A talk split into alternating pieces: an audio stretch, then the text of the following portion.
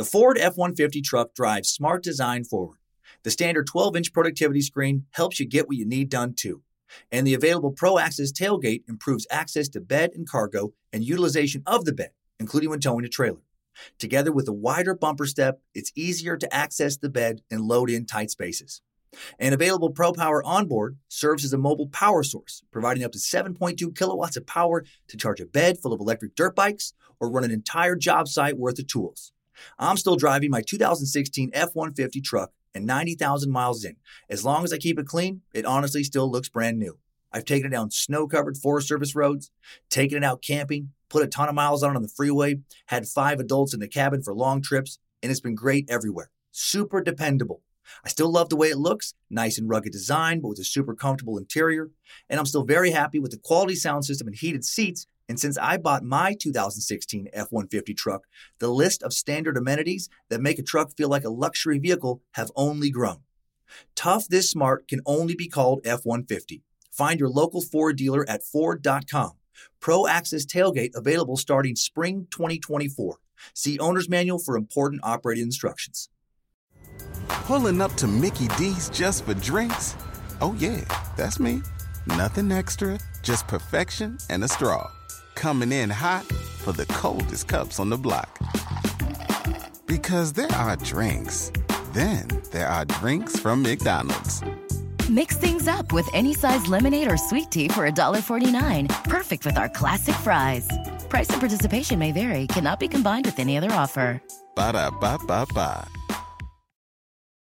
February 28th, 2018, less than 10 days from this recording, will mark the 25th anniversary of the ATF raiding of the Branch Davidian compound in Waco, Texas, setting off a 51 day armed standoff between federal agents and militant Christian fanatics. Over 80 people would die, most in the final day of the siege when a fire would burn the compound to the ground, killing nearly all of the men, women, and children still inside. This siege was televised live across America day after day for almost two months.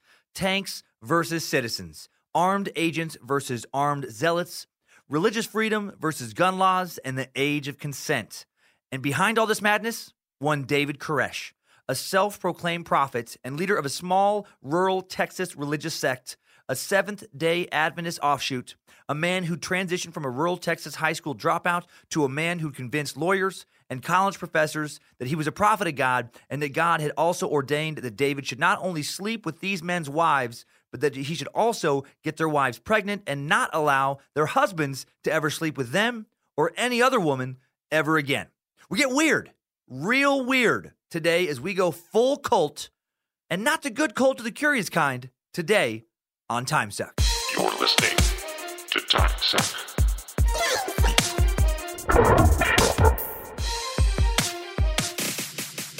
Happy Monday, mother suckers. Heidi ho, Space Lizards. I'm Dan Cummins, aka Prophet of Nimrod, aka Brother of Bojangles, the Master Sucker, the Puppet Master of Chikatilo, and this is Time Suck.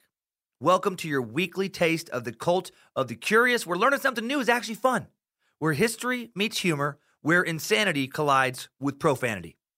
Recording from the Suck Lair in scenic Coeur d'Alene, Idaho, with Reverend Dr. Joshua Krell, Esquire, the seventh. For all Space Lizard app and web updates, please just check your Patreon emails and the Patreon posts. More improvements coming each week. Very excited for this week's improvements. The Bit Elixir guys working so hard to make the Secret Suck experience a smooth one. And if you can't figure something out, email them. They are awesome. TimeSuck app at bitelixir.co. Huge thanks to Jimmy Whisman and James Pietragallo from Crime in Sports and Small Town Murder for joining up with me in Detroit, Ferndale, technically, for a night of stand up and podcasting. Two sold out shows. Hail Nimrod! Thanks so much to all the awesome time suckers and space lizards who made it out. I'm planning on posting that show on Patreon for my live uh, space lizards soon. Little extra, extra suck for you guys.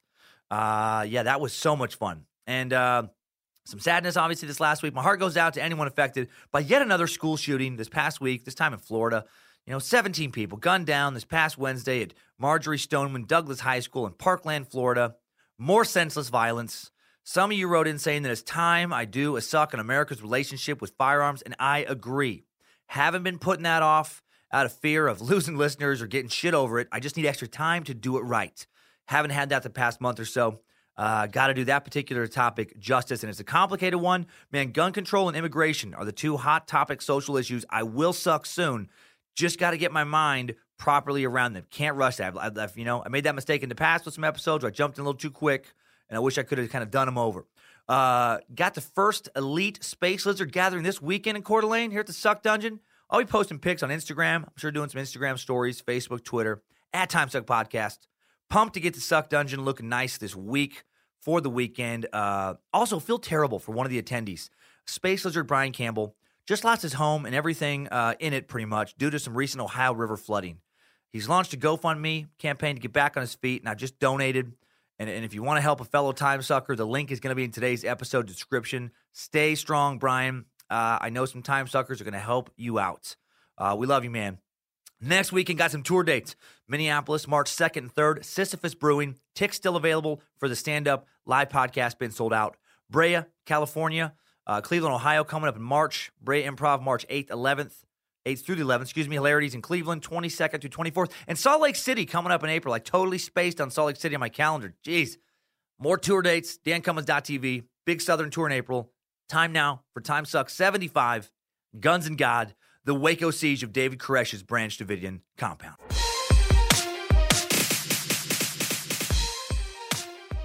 So, who were the Branch Davidians we're going to be talking about today? Well, the Branch Davidians were, well, and, and since I guess there, there are still members around today, technically still are uh, a sect as opposed to a cult.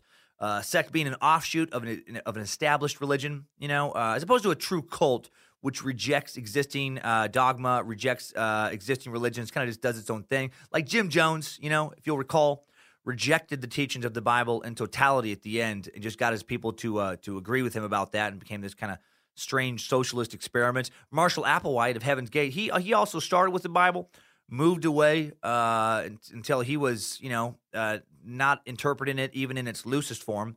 He reimagined uh, some scripture into this UFO intergalactic kind of way and added his own, you know, teachings. The Branch Davidians uh, weren't and aren't quite that extreme in their theology. The Branch Davidians came out of the Davidians, which came out of the Seventh Day Adventists, Adventists, excuse me, which came out of uh, American Protestant Christianity in the mid 19th century. Uh, in the 1840s uh, is really really got going, and their signature, if, signatures, if you will, are, are, a celebration of the Sabbath on Saturday instead of Sunday, and, and, a strong focus on the second coming of Christ. And I know that's taught in a lot of uh, you know uh, Christian uh, denominations, but they they like they really focus on that how that shit's happening now and uh, and they have been constantly incorrectly predicting it since the 1840s, which I always find kind of humorous, I guess. Like like when that's the focus of your denomination is like you know Christ is coming back in two years. The signs are, have been read. We all know it. And then two years pass. You're like I meant three years, and then he doesn't come again. And now that shit's been happening for almost, almost 200 years. Like at one point you'd be like maybe we got this wrong. We've been we've been wrong a lot of times now. But um they also don't believe in hell, uh, like uh, you know uh, most other Christians believe it. Uh, they kind of believe that those uh, who don't make it to heaven are just destroyed uh, instead of eternally punished. And there's a variety of other little differences. And and most other Christians find them to be extreme. Some find them to be even cultish, just as Seventh Day Adventists. And then there are the Davidians, which are a more extreme branch of the Adventists, who felt that there are living prophets alive today and that they uh, they follow the interpretation of scripture given to them by these modern prophets. And then there are the branch Davidians who are an even more extreme offshoot of this already extreme version of Christianity, who like take it to the compound level and uh, and have more extreme living prophets, such as David Koresh. And since the branch Davidians didn't reject the Bible, but rather interpret its revelations passages in extreme ways, and, and followed a man they considered a modern day prophet who also follows the Bible. That's why they're technically a sect, but more fun to call them a cult. Uh, and I think, in the way of common modern usage, a cult being defined as worshiping a particular individual, I think the term cult does apply to them.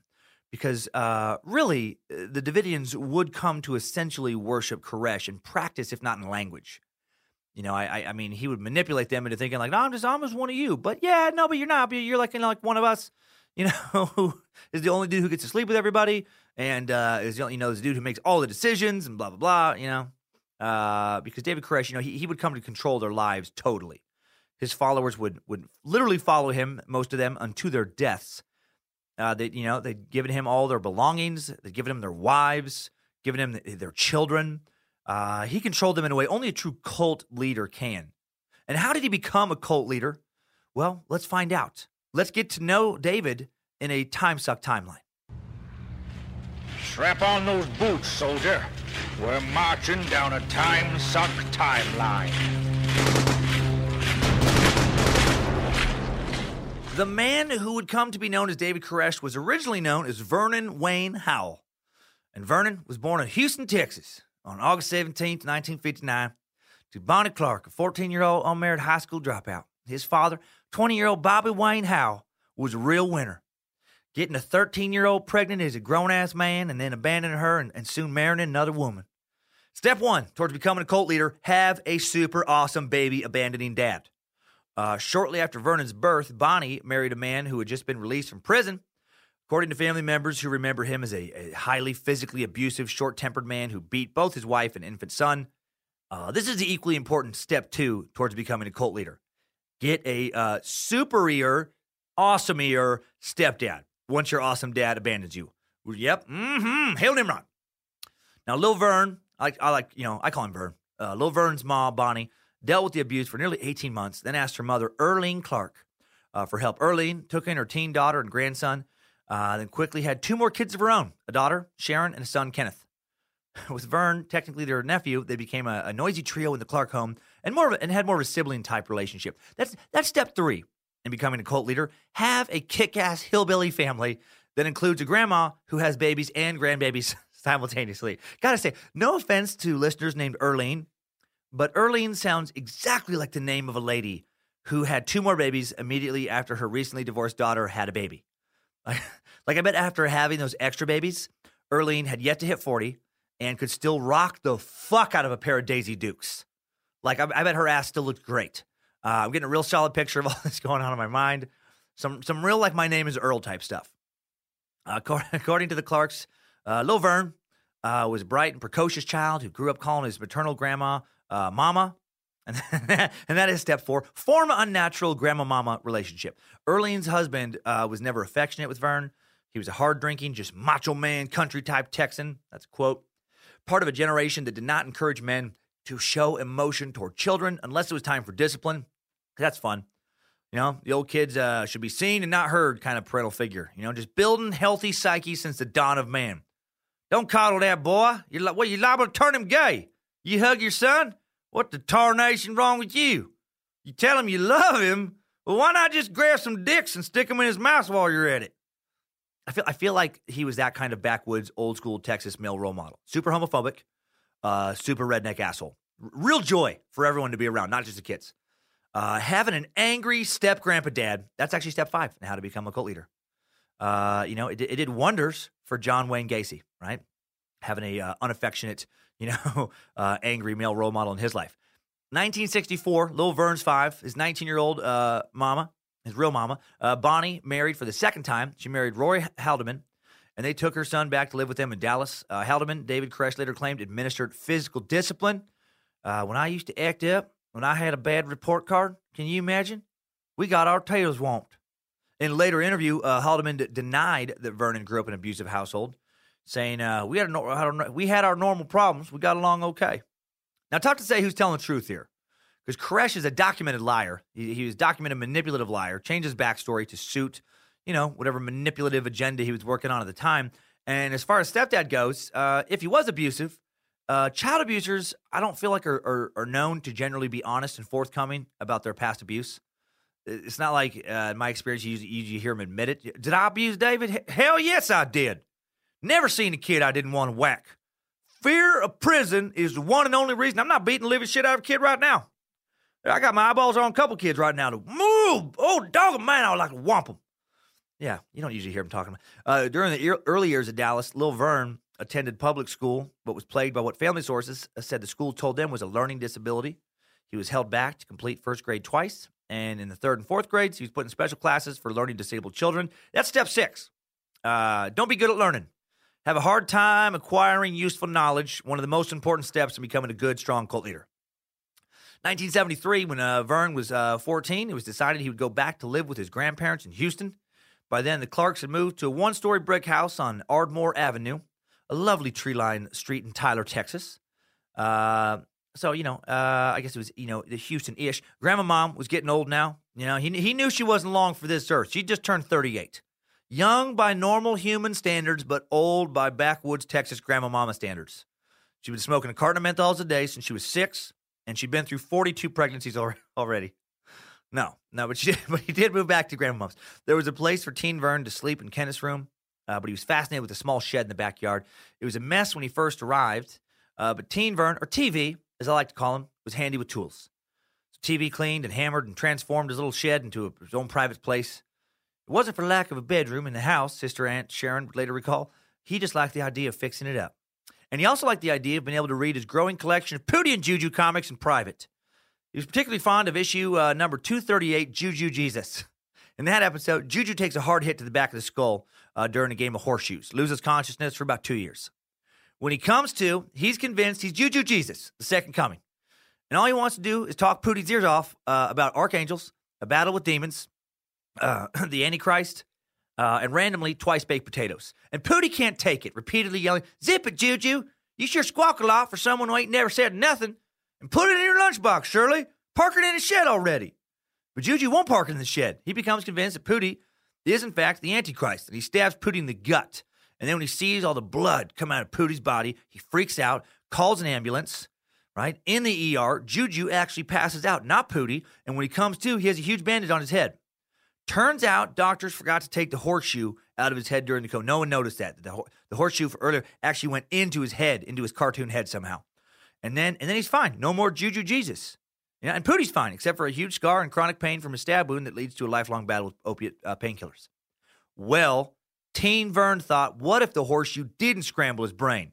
What if that horseshoe made him think straight for the first time in his life? What if God put that horseshoe in his brain and the doctor messed up by taking it out? In all seriousness, uh, yeah, first time listeners, if you're very confused, uh, Pootie and Juju is just a re- recurring comic that pops up in the show. Uh, I'd hate you. I'd hate for you to spend. Actually, I would love for you to spend a lot of time uh, googling Pootie, Pootie and Juju, but uh, but I want you to keep listening. I don't want you to spend a lot of time and then be like, "Fuck that guy! He fucking wasted three hours of my life trying to find Pootie and Juju on Google." In all seriousness, the backyard shed became a typical teenager's room. He fashioned a bed, ran an extension cord for a black light, covered the walls with posters of 70s rock star Ted Nugent, the Nuge. Step seven in becoming a cult leader. Listen to so much Nuge. Uh, that's right. There were, there were fluorescent designs and posters. It was like a clubhouse at a former friend years later. Vernon taught himself how to play guitar, hanging out in that shed. Step eight, man, learn guitar. That one's actually pretty important. Learn some kind of instrument. Old, old Charlie Manson, he wooed his family with some guitar. Aunt Sister Sharon also recalled that there were a lot of girls hanging around as well.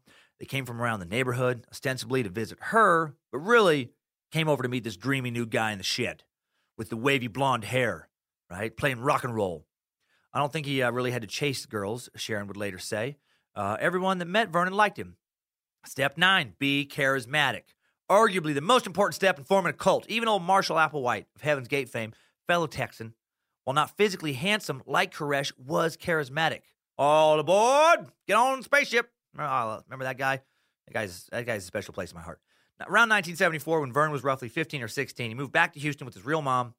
Uh, Grandma Mama Earlene's shithead husband uh, didn't care for Teen Vern anymore, uh, any more than he cared for Lil Vern. You know, Teen Vern had long hair, so he probably thought he was definitely gay. Definitely smoking hippie dope and the shit. I'm telling you, Earlene, if that boy don't have a joint in his mouth, he's got a dick in it. Get him off my property. Get him off my property. My my property. I feel like he feel like he really emphasized my property. Uh, I don't know for sure. He said those thought those things, but I feel like I feel strongly this is close to the truth.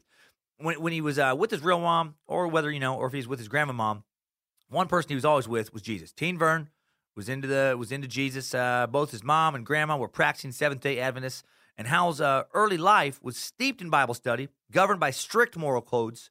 Uh, applied the Ten Commandments literally, banned smoking, drinking, fornication, and that's step ten have very religious parents become extremely well versed in the Bible. Next to being charismatic, maybe the most important step in becoming a cult leader. Uh, Koresh would actually go on to memorize the Bible, as, as in the whole thing, which is extremely impressive to me. If he if he actually uh, did that, supposedly he memorized the entire Bible. Uh, when he was 16, again, even as I say that, I know that sounds ridiculous because it's a very big book full of a lot of old timey words, and it doesn't always flow from one one subject to the next, you know, with smooth transitions, which makes it even harder to memorize. So the dude had some kind of gift. But uh, yeah, that was how, actually how he would later get various cult members. They were just so impressed, where it's like they could talk about any section of the Bible. He didn't have to look at it, and he would just boom throw out the scripture just like perfectly, which which is pretty amazing. Uh, when he was 16, uh, Teen Vern left public school, went to the church-run Dallas Junior Academy. Uh, TV dropped out of church school in the 10th grade. Uh, and you're like, wait a minute, 16, 10th grade. Remember, he went to numerous uh, grades multiple times, so he's a little older than the average 10th grader. Uh, Earlene Clark said he was told that Vernon got into a dispute with a teacher, was feuding with his parents. Aunt's sister Sharon recalled that he was having a lot of trouble at home with Bonnie and Roy, so Bonnie had to take him out of school there. So he headed back to Grandma Mama's house. Earlene, Sergeant Dumbshit, recently moved out of Houston. I'm sorry, uh, I mentioned. Uh, oh no, yeah, they moved away from like Tyler and Houston, and, and now they're in the little picturesque rural town of Chandler, Texas. Now, while nowadays Chandler is a bustling small city with over 2,000 people and not one but two Mexican restaurants and an air conditioner repair place. I checked. And it's only 30 miles from Canton, Texas, home of one of the world's largest flea markets each and every month. It was not so metropolitan, uh, so not, not so, sorry, excuse me, not so cosmopolitan, not so much of a metropolis back in the 70s. It, it was around seven, 800 God fearing rednecks. Step 11, surround yourself with God fearing rednecks thought uh, throughout the years of shuttling back and forth between his mom and grandparents, Teen was kind of left to find his own way into manhood. Uh, there was never really a good male role model for him, someone who really took an interest in him and genuinely wanted to spend time with him and teach him something, Sister Aunt Sharon would later say. Teen Vern's sexual education began early, an example set by his mom and sister Aunt Sharon, his surrogate little sister, who married a soldier when she was 14. 14! 14! Man, rural Texas in the 70s. They did not waste time getting hitched, at least not in this story. Man. Oh, look, look at that old maid. Look at that old maid. Man. She's 15 years old. She still don't have a husband. Oh, she will surely die alone.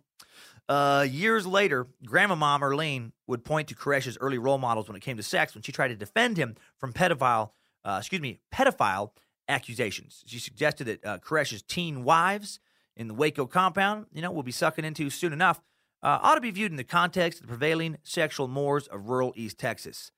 Uh, the youngest girl that had a baby at the Branch Davidian compound was 14 years old, she said. He never raped anybody in his life. They grow up faster.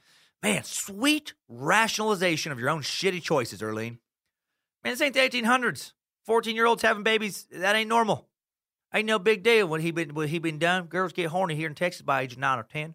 They need a strong man to guide them into womanhood. Why, I had my first baby at 7. I had my first baby seven years old. Used to bring her to kindergarten with me, my fourth or fifth time through. Uh, really paint a picture here, huh? Not excusing what he would later do, but Koresh didn't exactly get a head start in life from his family. Clearly did not come from any type of educated, upwardly mobile, uh, strong family unit. 1978 started off as a real solid year for Teen Vern. He was 18, had a new truck, guitar, plenty of girls, sun, sex, trucks, and tunes. It's all you need in Texas, 1978 of kick ass life. He made enough money in construction to afford the down payment on a new Silverado pickup truck. My dad had one of those, actually. Uh, actually, I know he had a Silverado, but I think he actually had a late 70s Silverado. Uh, it was black with red velour interior. Oh, so dope. Got some red velour. Are you kidding me? Kept it all full of kick ass 8 tracks Van Halen, Aerosmith, Eric Clapton, The Nuge, Teddy Nugent, man, Detroit based rock star who could shred his battle axe, pick up a real axe, do some outdoorsy shit. Chop down some trees, kill some deer, fucking rock out a butt rock solo. Teen Vern got really into bodybuilding that year as well, pumping up uh, those biceps to the point they almost looked too big for his frame. Hell yeah, man. Curls for the girl. Curls for the girls. He's jacked. No responsibilities, having casual sex before anyone cared about condoms and when AIDS wasn't a thing. So much fun. So much fun. Uh, Debbie Owens, then 16, working as a waitress at an all you can eat catfish restaurant, counted herself lucky to be dating Vernon. He was a typical teenager, she said in, in an interview, a rocker who carried his guitar everywhere he went. If you check out pics of him when he was young, he was a good looking dude, man. He had his long, wavy locks, all cut up, strong jawline. Very, very much a 70s rock star vibe. Could have easily gotten work as a roadie or guitarist for like ZZ Top, Jethro Tull, Aerosmith. Uh, he ended up recording some music, uh, actually. Uh, I don't have a, I couldn't find any of his early stuff. But I found some stuff he did on the compound, thanks to a time sucker. The recording quality's not great, but the music, not bad for what it is. In my opinion, I would say, as cult leaders go, better musician than Charles Manson. You know, and Charles Manson, not bad. So let's let's let's hear a little bit of this. Thanks to Space Lizard Monty uh, for bringing this to my attention right before the recording when I was doing a little Instagram live. Uh, this song is called "Madman in Waco." Seriously, that, that actually is the name of the song. "Madman in Waco." Yeah.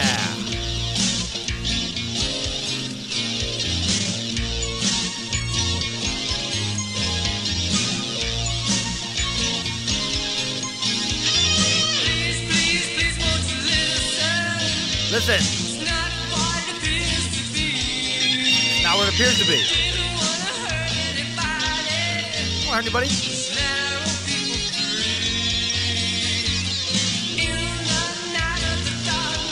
Yeah.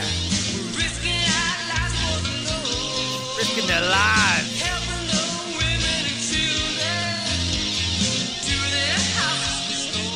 Just helping some women and kids. That's all, you guys. He's just helping some women and kids.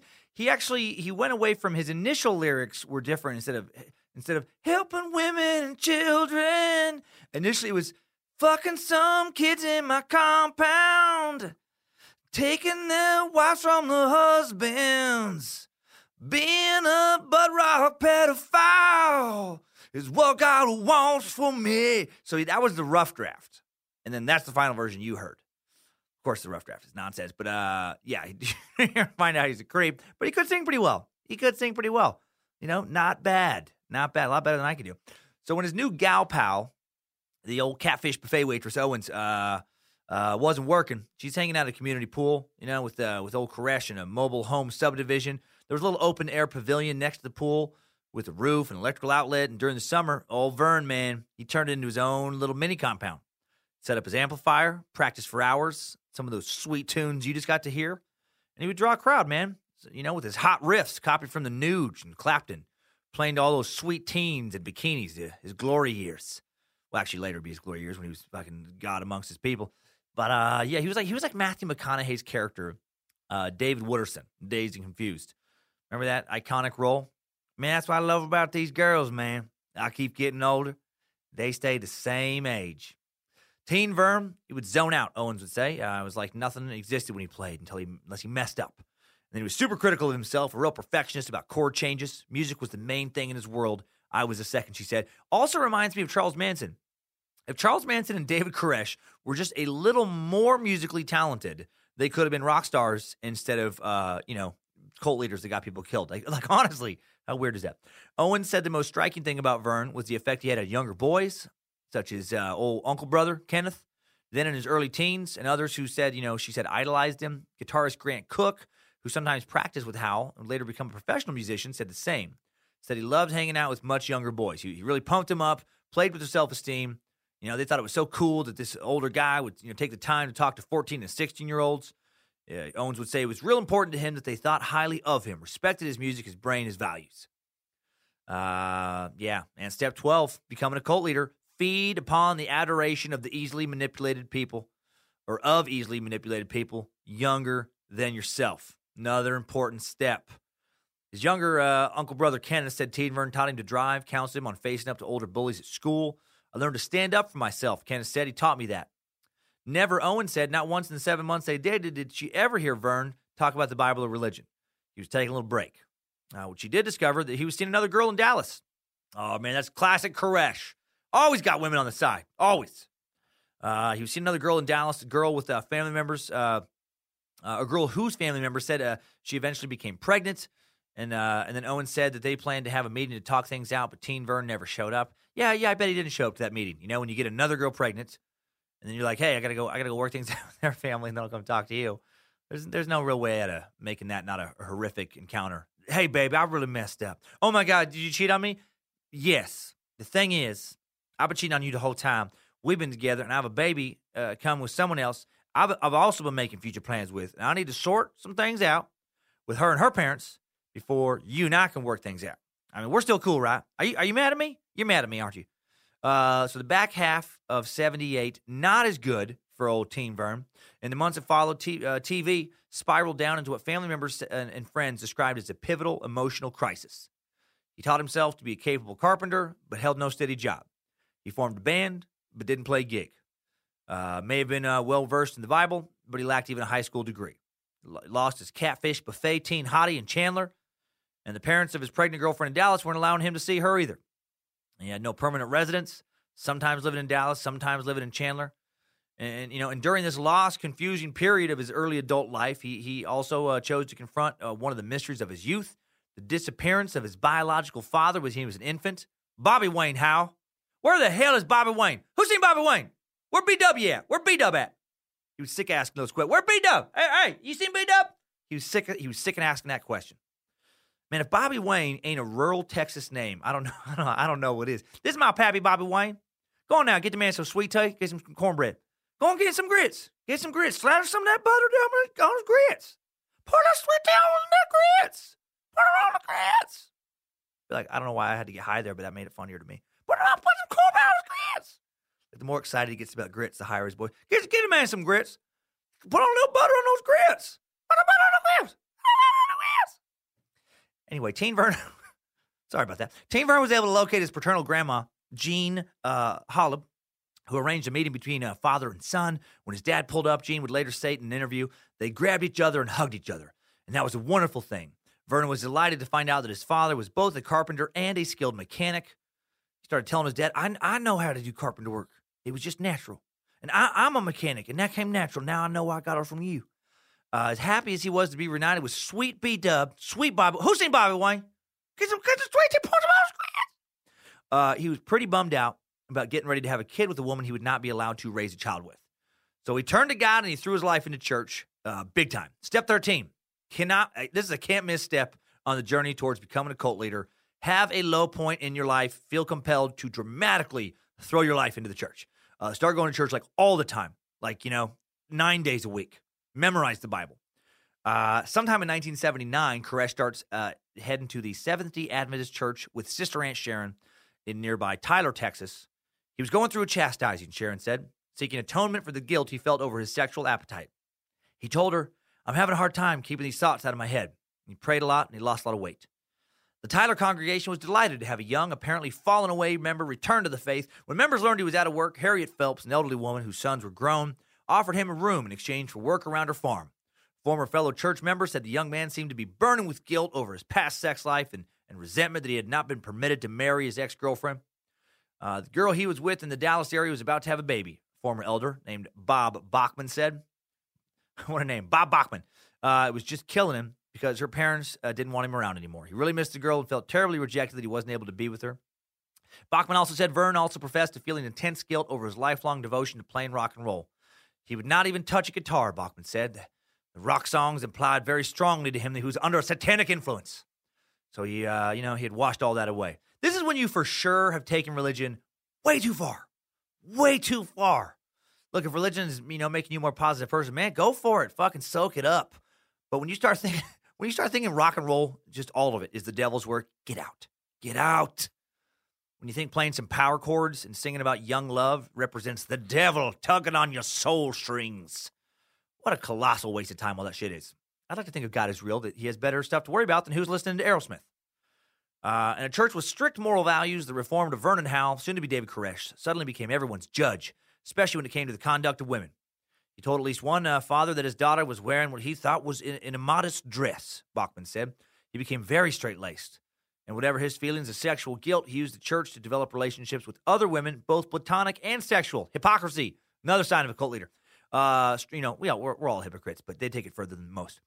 He alluded that he was attracted to me, recalled Bachman's wife, Maggie, who was much older than Vernon. His, uh, his younger sister, Aunt Sharon, said, I never got uh, tired of the dual family labels in this. Uh, sorry, I never get tired of the dual family labels and stuff. Uh, said she believes that this period was the last best chance for anyone to have uh, interrupted Vern Howell's transformation into David Koresh. His life might have turned out differently, she said, had Howell not been captivated by a powerful series of revival meetings sponsored by the church. All right, so he's real in. He's getting real serious about this, getting real judgy, getting real, real, real back into church. And then he goes to these revelation seminars. They were conducted by an evangelist uh, named Jim Gilley of Arlington, Texas. Step four, 14, excuse me, of how to become a cult leader attend something called a revelation seminar. That doesn't sound fun at all. There's no way you're not getting introduced to a bunch of crazy apocalyptic shit at that get together. Well, the seminar featured dramatic, even frightening images and a multimedia portrayal of Armageddon. Ah, sounds so much fun.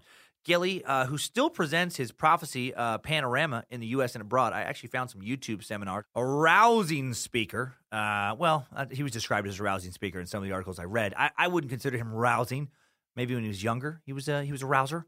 Um, but yeah, but he had this video representation of the apocalypse for, as foretold in the book of Revelation. You know, earthquakes, pestilence, religious persecutions, combined with a video of current events. You know, seemed to point toward point towards this uh, imminent millennium uh, you know, that things are going to happening right now. It, by the way, I've I've eased way off on uh, religious judgment on the show.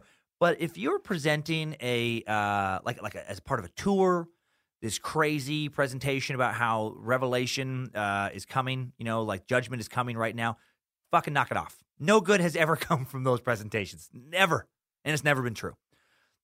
But they went all the time. David got really into this. We went every night of the week, Sharon would say, and Vern couldn't stop talking about the details. You know, it seemed to bring all his years of Bible study into focus. He felt called upon. He felt he could span, expand on Gilley's teachings.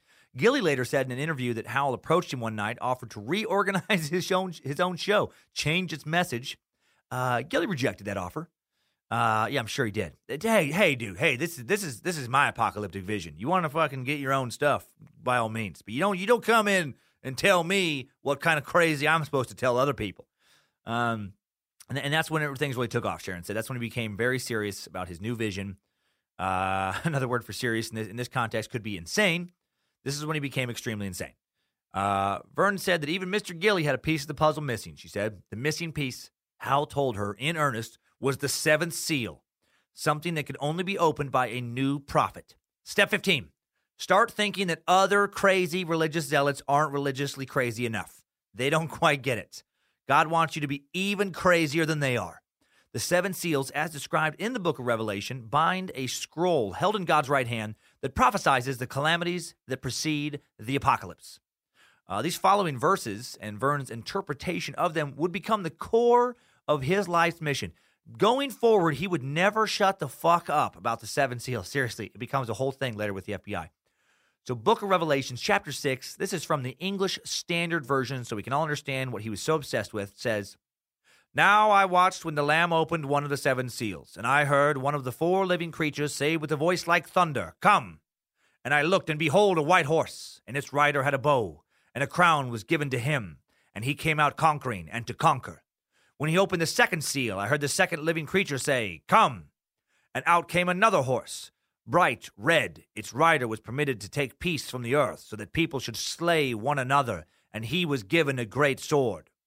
When he opened the third seal, I heard the third living creature say, Come!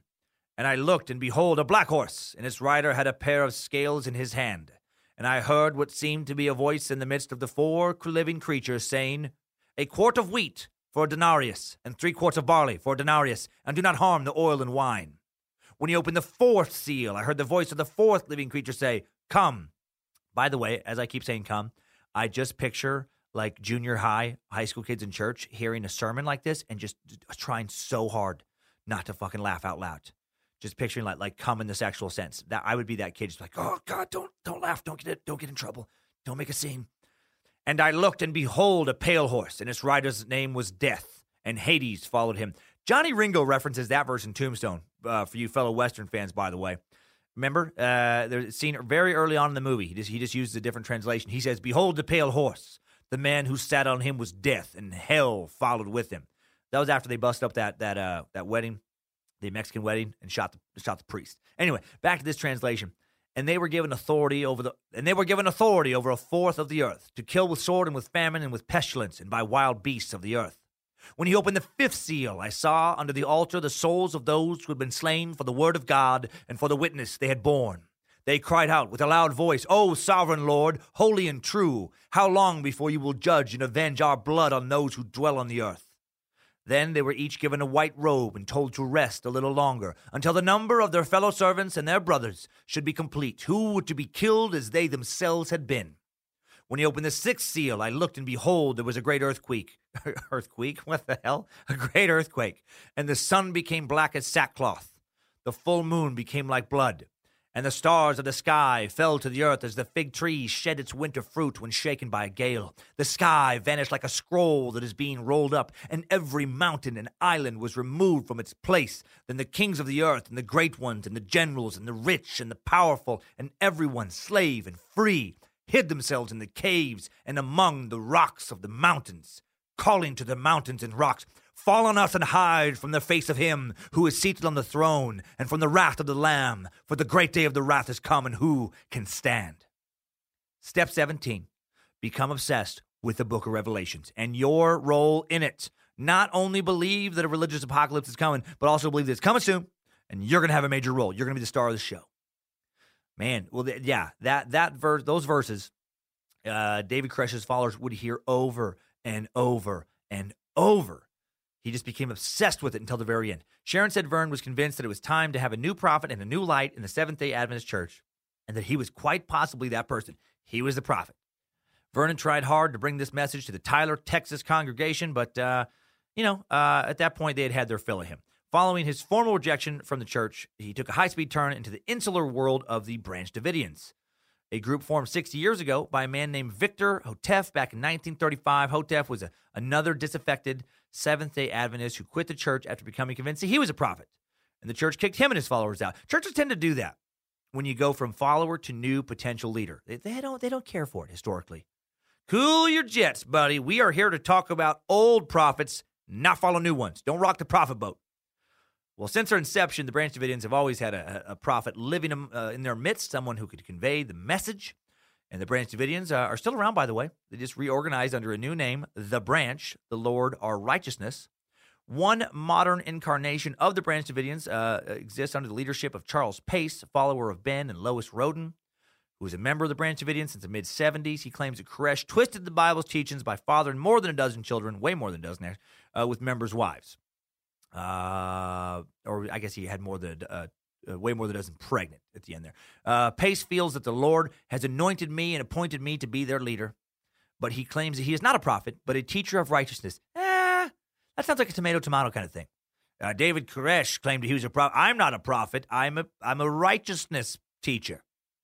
God speaks through me as a righteousness teacher. Uh, like the Branch Davidians under Koresh, this incarnation is a waiting for the end times. So, you know, good that they're not into the kid fucking anymore. Not good that they're still hanging out, waiting for God to come punish the wicked and following some weirdo. Uh, there's also a hand, handful of former members of Koresh's Waco compound who still believe he's a prophet and are still to this day awaiting his return. They should, they should join, join up with the like couple of people left over from Heaven's Gate, form some kind of support group. Uh, in 1981, 22 year old uh, 22 year old Vern moves to Waco to join the branch to join the Branch Davidians. The Waco section of the Branch Davidians was headed at that time by Lois Roden, uh, who assumed the role of chief prophet after the death of her husband Ben. She was in her 60s at this time. Everyone understood she would she would you know not going to live forever. She'd soon have a successor. Here, Vern found his niche. in an isolated insular group that was willing, perhaps even anxious, to accept uh, the, the claim of divine inspiration. Right place, right time, man. Key to success in a lot of fields. Howell recruited his brother, Uncle Kenneth, to the sect. Got to stay close to at least one, you know, two for one relative. The two rented an apartment, working construction, to pay expenses, spending their off hours, recruiting new members on a nearby Seventh day Adventist campus or going door to door in the neighborhoods where I'm guessing overall they were about as well received as LDS missionaries or Jehovah's Witnesses. Uh, during this period, uh, Howell developed a, a, a close relationship with fellow nut job Perry Jones, who ultimately gave Howell uh, permission to marry his 14 year old daughter, Rachel, Howell's first and only legal wife. How, how gross is this? Again, this, this is not happening in 1813. This is happening in 1982. MTV is on the air. MTV's a thing. Old Vern is a 22 year old marrying a fucking eighth grader legally. Ugh. Lifelong member of the Branch Davidians, Jones uh, was convinced that the federal government posed an oppressive danger to devout Christians. So now he starts getting these anti government stuff in his mind religious fundamentalism, government paranoia, strong interest in firearms. Literally never a good combination. Uh, he was real involved with our rights, freedom of religion, the right to bear arms. Uncle Brother Kenneth would later say of Jones. Uh, and Jones would later die in an armed standoff with federal agents. Of course he would. Uh, the three took long trips to revival meetings, carrying along Davidian tracts filled with elaborate diagrams, you know, regarding the faith. As they drove, the car would be filled with talk of God, government, and religion. Ah, sounds like a fun road trip. They went to religious tent revivals where Vern's charisma and gift for public speaking ended up drawing so many people around to listen to him that the actual revival organizers would have to have have police ask him to leave. Uh, officer, arrest that man. He's he's stealing my thunder. He's stealing my thunder. Uh, sometime around 1984, shit starts getting real weird in this story. I know it's already been pretty weird, but it gets substantially weirder. After David's arrival at the Branch Davidian compound, uh, after marrying a 14 year old, David begins having sex with the group's current leader, Lois Roden, a woman who was 68 years old in 1984. This has to be possibly the only time in history where a dude has a 14 year old wife and a 68 year old cult leader side piece. How incredibly odd is that? And what an obvious play for power. That wasn't about physical attraction. Get the fuck. She's 68 years old. You know, she's a six year old woman named Lois. I've looked at pictures and she looks like a 78 year old woman named Lois. She, she was not a Cher or a Jane Fonda. Uh, did God tell him to do that? God, God spoke through him my ass. God telling him to bang a 16 year, 68 year old behind his 14 year old wife's back? Get out of here.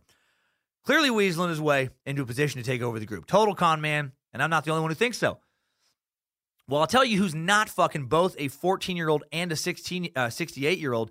Today's sponsor. Today's time suck is brought to you by Aunt Edna's Geriatric Vaginal Wrinkle Cream.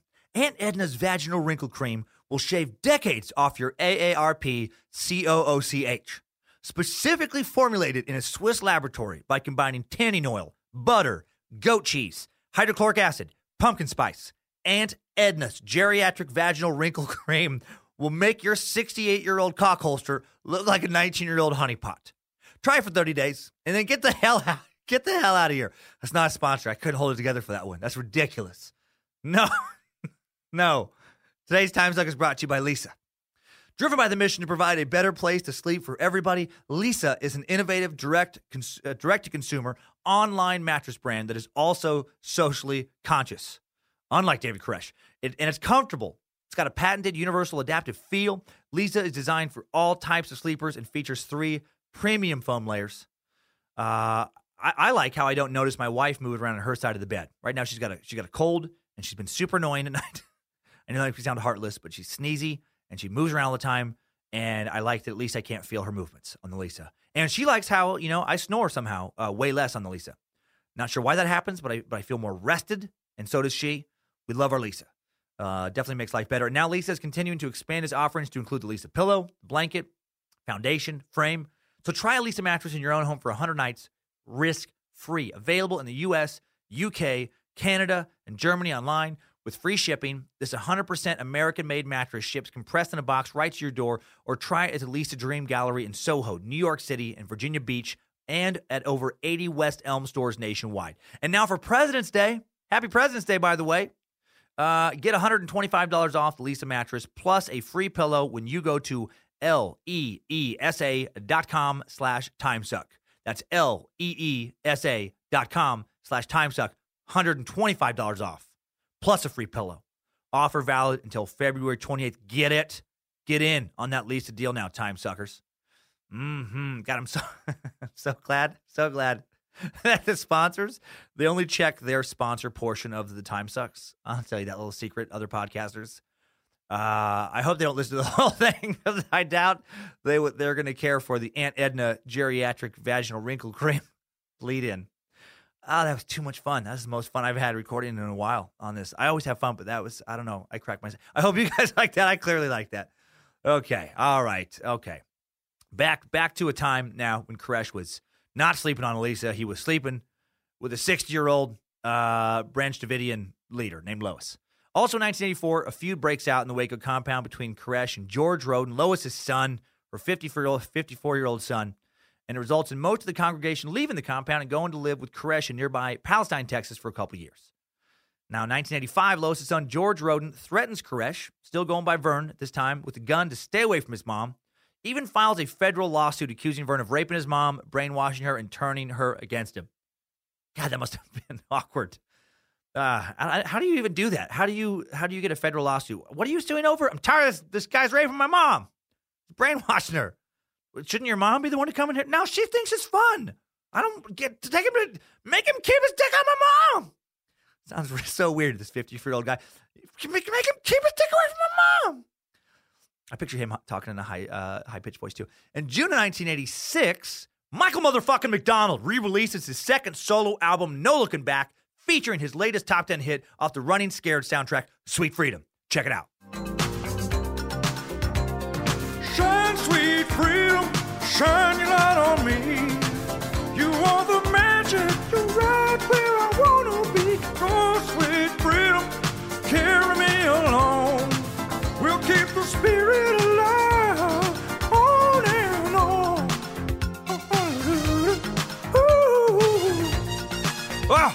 Oh, oh, oh, it's been too long since you suckers got McDonald.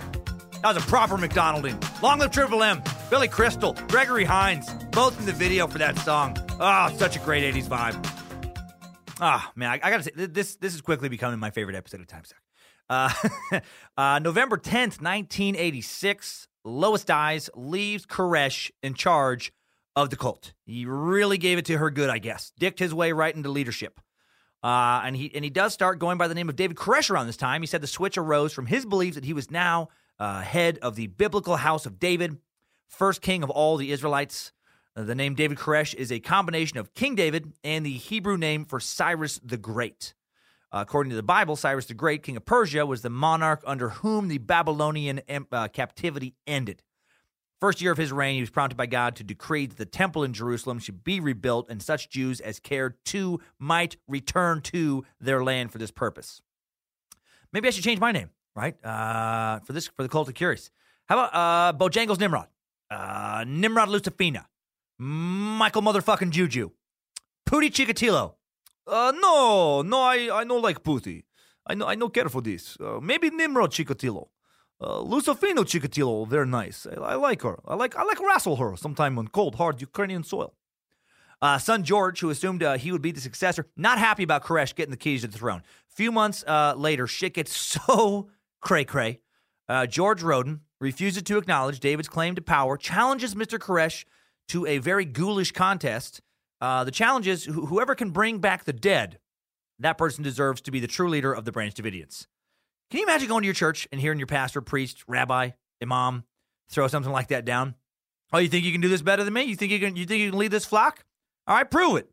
Meet me at the cemetery midnight. We're gonna dig up Sister Nancy, and if you can put some life back into her long dead, rotted corpse, well then, by God, you can run this motherfucker. I especially think it'd be entertaining if if the if the head of the church actually said motherfucker in that situation. Well, Koresh declines the challenge, probably because he's more con man than prophet right? He, he's not actually uh, totally insane, like we'll find out George is, and he knows his strength is in manipulative words, not in performing actual miracles. George, we will soon discover, is truly mentally ill. He is bananas crazy. Uh, people involved in this case say Mr. Roden then then dug up a coffin from the cemetery on the compound grounds. Oh my God! Inside is the skeleton of a woman identified in news reports at the time as uh, Anna Hughes, former cult member who had died 20 years o- earlier, been dead 20 years could not have smelled very good. Got to be mostly skeleton at that point. Man, back to back sucks involving grave robbing, by the way. How strange is that? Mr. Roden put the coffin, he puts the coffin in the cult's chapel and three times tries to resurrect the woman with prayers. Uh, and I think we all know how successful that was. I wonder if while praying for a dead woman to pop out of a coffin that's been set up in the middle of a chapel, anyone uh, had some serious second guessing going on about joining this cult, right? Was anyone whispering just like, this, this is weird, right? I mean, this is really weird, right? Meanwhile, Koresh starts looking uh, into laws that Mr. Roden might be violating for the whole desecration of a corpse thing he's, do- he's got going on. Finally, he reports to the McLennan County Sheriff's Office that Mr. says Mr. Roden was engaging in corpse abuse. Uh, he's allegedly told he needs evidence, not just hearsay, that this is going on. He needs pictures of what Roden is doing. So he and, his, and some of his followers, they go Rambo. They go Rambo to gather some evidence. on the morning, this just keeps getting weirder. On the morning of November 3rd, 1987, Koresh and seven of his followers, dressed in camouflage uniforms, combat boots, charcoal smeared under their eyes like they're extras in platoon, armed with military style rifles and shotguns, they crawl onto the Waco compound. Right? They were still living in Palestine, the feud still separating the group. They prepared a map of the property, pinpointed where each member of the party would take up uh, their position. They sneak onto the grounds before dawn, make it to little hiding spots, wait until mid afternoon, you know, plain soldier, before going into action. When they when they move in to locate to locate the corpse, they find George Roden hiding behind a tree with an Uzi. I wish I was. This is fucking. This is so crazy. This is so just off the charts ridiculous. He's hiding this this this damn near sixty year old man hiding behind a tree with an Uzi to keep people from taking his uh, you know corpse he's trying to resurrect. And a gun battle breaks out. Looney versus Looney. Uh, Roden takes a bullet to the chest but survives. Vern and his followers are arrested on attempted murder charges. Jury finds the followers not guilty. They claim to have all just fired warning shots into the air. Koresh, you know, he claimed he was like, you know, trying to shoot near him but not hit him. He's tried separately. His trial ends in a hung jury. Also, Roden this time, the dude who Koresh shot and almost killed, he ends up in jail on a separate contempt of court charge he received during a whole different trial where he had a federal lawsuit going on. Something equally stupid to keep your dick out of my mom, I'm sure. Koresh is now accepted by all the Branch Davidians as the leader of the group. Roden, he's on the outs, right? He uh, Koresh won the gun battle, so clearly God wants him to lead the group. Uh, when Roden gets out of jail, he's a completely broken man. He's com- just just destroyed. He ends up uh, uh, staying in Texas, where a couple years later, in, in '89, he kills another Branch Davidian. He thinks is both a rival for his power and, and an assassin sent by Koresh. Kills him with an axe. Man, axe puts an exclamation point on homicide, does it not? And he spends the rest of his short life in a mental hospital. Of course he does. Uh, after being found not guilty by reason of insanity, he would escape twice from that mental hospital. Just kind of wander around for a while before uh, getting caught again. Second time he, he escapes, he, he suffers a heart attack that he then dies from. So uh, now it's in the late 80s. Koresh is in full control of the Branch Davidians. Vern officially has become David. You, you, know, step 18, change your name, reinvent yourself into some type of living prophet. Uh, during the next five years of his leadership, Howell transforms the, the cluster of dilapidated bungalows that had been at Mount Carmel into a fortress like compound greatly expands its weapons arsenal, begins training his followers in military tactics. And this is important to remember as we go further into this story, right? This is not some harmless group of people just doing Bible studies. They're doing militia training. Uh, legally changes, yeah, name. Okay, I already said that. Uh, David David uh, Koresh, you know, he's he's a sinful incarnation of Jesus Christ. Why not? If you're gonna go, you know, with the whole "I'm a prophet of God" thing, go big, go go full Jesus. Uh, he issues his new light declaration shortly after taking over power at the compound, proclaiming that while his male followers would eventually find their perfect mates in heaven, their earthly wives and daughters were reserved exclusively for his sexual gratification and procreation. How the fuck, as a dad, do you allow that to happen to your family? Man, super important step 19 of becoming a cult leader. Let your followers know that you're the only dude allowed to do some fucking. Make them think this is God's will. It's very important to castrate, for all intent and purposes, the other male members of your group. Cult can't have a bunch of swinging dicks, just one. One undisputed alpha male in lamb's clothing. Can't have a bunch of other fornicators hanging around vying for the throne. Only the lamb is to be given the job to raise up the seed of the house of David, isn't he? Koresh asked rhetorically in a tape recorded message he sent out to Australia in 89. Koresh ended up fathering multiple children by different women in the group. Uh, his House of David doctrine was based on the purported revelation that involved the procreation of 24 children by chosen women in the community. These 24 would were to serve as the ruling elders over the millennium after the return of Christ. Right? Just, just you know, correct. Look, look, man, I'm not banging your wife because I think she's super hot and I'm a sex crazed maniac. I'm not banging a lot of other people's wives and or daughters for a similar reason. Uh, look, I got to crank out 24 future elders, and I can't do that with one hot lady. If anyone's suffering here, it is me.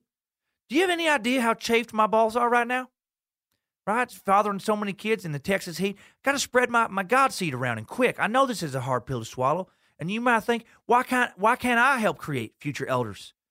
Well, because God God works in mysterious ways, my friend. And right now, a lot of that mystery is is centered around my cock and balls. That's Book of Koresh, 2714. Well, the engine of Koresh's ascendancy was his talent for uh, proselytizing. The entire enterprise depended on a steady flow of new members into Waco, following, followers who would turn over their income often their savings and, and assets over to the cult. Step 20, give me all your shit.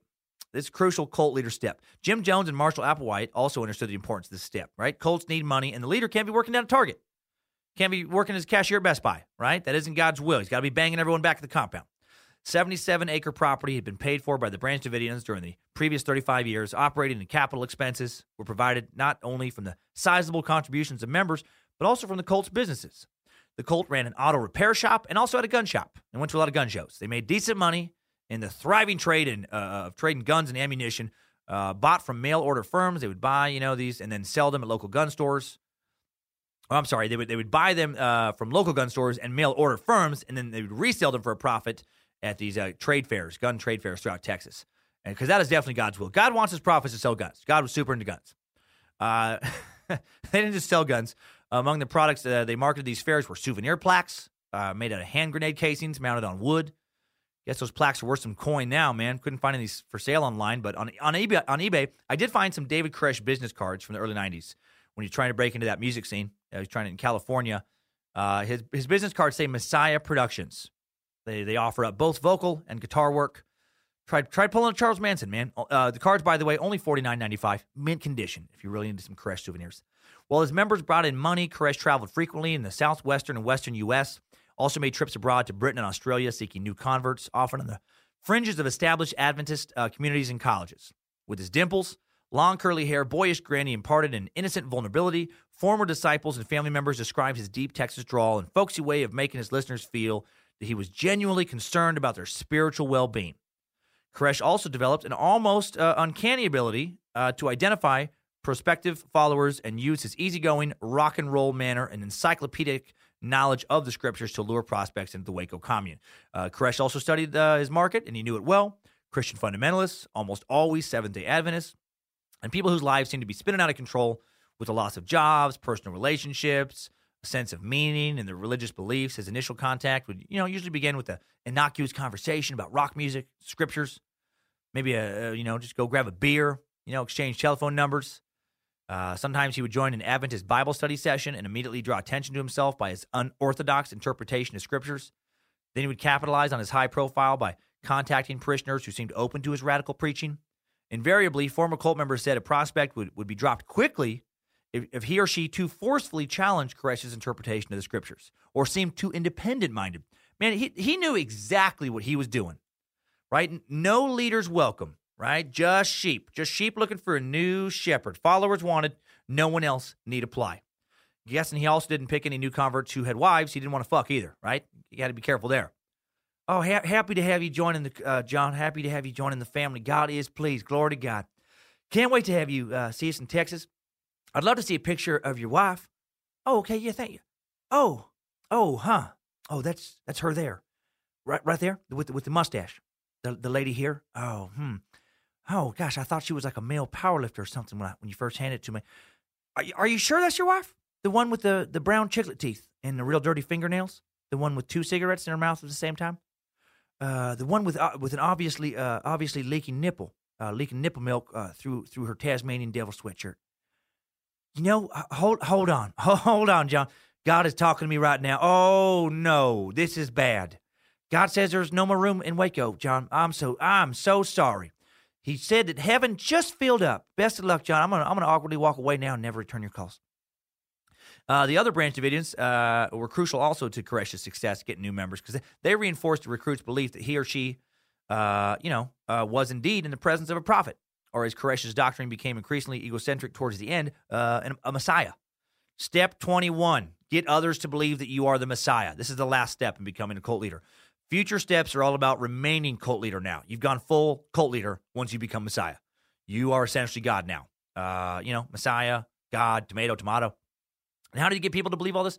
Well, you know, he'd been easing them into it for years. You know, I mean, it makes sense like how he got new recruits. You know, to make it with this kind of groupthink thing. He all these other people reinforcing that. Yep, that guy's the Messiah. But but the other people, he'd been easing them into that you know message for years. You know when and I think once you get dudes to allow uh, you to bang their wives, and you've convinced them to to, to stop banging their wives, right? The, the wives only belong to you. I don't think uh, going Messiah after that is is a big leap. I think they want to believe that you're the Messiah at that point. They want to believe what they've done, the horrible decision they've made is worth it. You know, some guys fucking your daughter and your wife. I, I you know, you, you want to believe he's he's got. Uh, yeah. Yeah, another former member uh, recalled uh, marathon Bible study sessions he attended in Waco in 89, where cult members, including himself, sat spellbound hour after hour listening to Koresh's rambling doomsday interpretations of the scriptures. And they would say, it's not, it's not just that he was enthralling, it's that everyone else was enthralled. And that made you feel that he must be special, that his message was divine, you know, this former member said. Koresh's uh, manipulative skills were particularly evident when he recruited entire families often by enlisting one member and then progressively building on that success. That, that's a boss cult leader move right there, stringing a whole family inside the gates. Samuel Henry, a building contractor from Manchester, England, who lost his wife and their five children in the Waco fire, uh, said he watched helplessly over a period of three years while one by one His children and finally his wife left home to join Koresh in Waco. All were Seventh day Adventists, and the boyfriend of his daughter, Diana, was studying to be an Adventist minister. It was during Koresh's 1988 trip to England, Henry said, that the boyfriend, John McBean, heard Koresh speak and invited Diana to come and meet this great man of God. Man, wife and five kids. He must have been tempted to visit the compound and kill that dude. I mean, I mean, wouldn't you, wouldn't you be? If some religious nut took my whole family, I gotta be honest, I would at least seriously consider murdering them. Right? What do you got to lose at that point? All right, okay, sure. I'll spend the rest of my life in prison. You already fucking took my life from me. You took my whole family. I'm gonna fucking put you in the ground.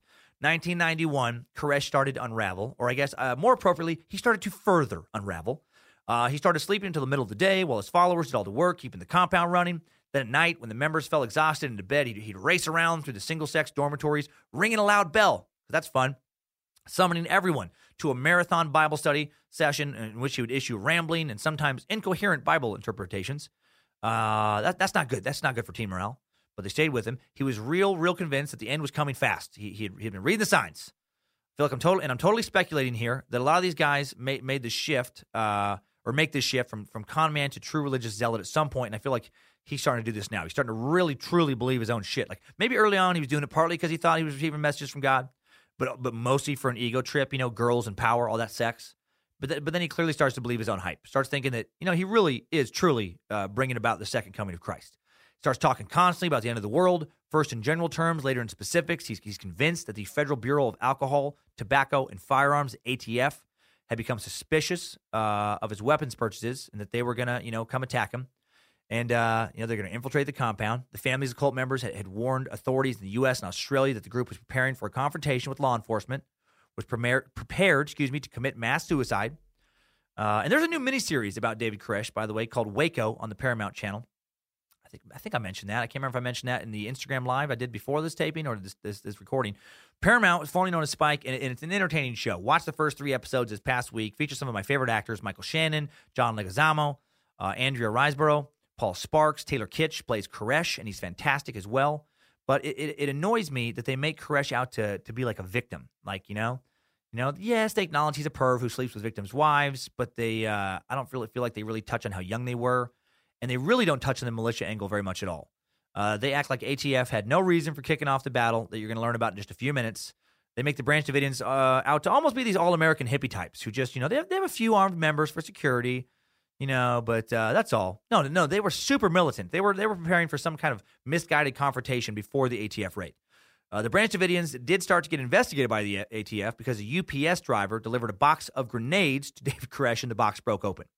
He saw what was inside. Uh, I feel like that's a good reason to investigate someone. If one of my neighbors starts getting boxes of grenades delivered to their home, please investigate the shit out of them.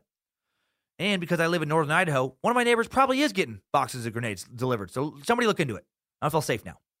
Uh, the UPS driver called the sheriff's office, uh, who then notified the ATF. Uh, the ATF had already been looking at him. They'd already heard reports of automatic gunfire from some of Koresh's mil- militia drills, and now they're getting seriously concerned. They decide to investigate. In June of 1992, the ATF launches a formal investigation into Koresh's compound called Operation Trojan Horse. They were concerned about both the illegal manufacturing of firearms going on there and also allegations that child abuse was being conducted by David Koresh.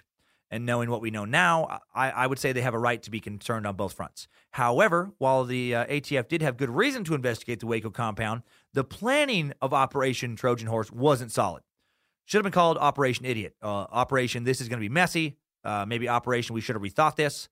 Operation We should have thought harder uh, or hired smarter people to plan the operation.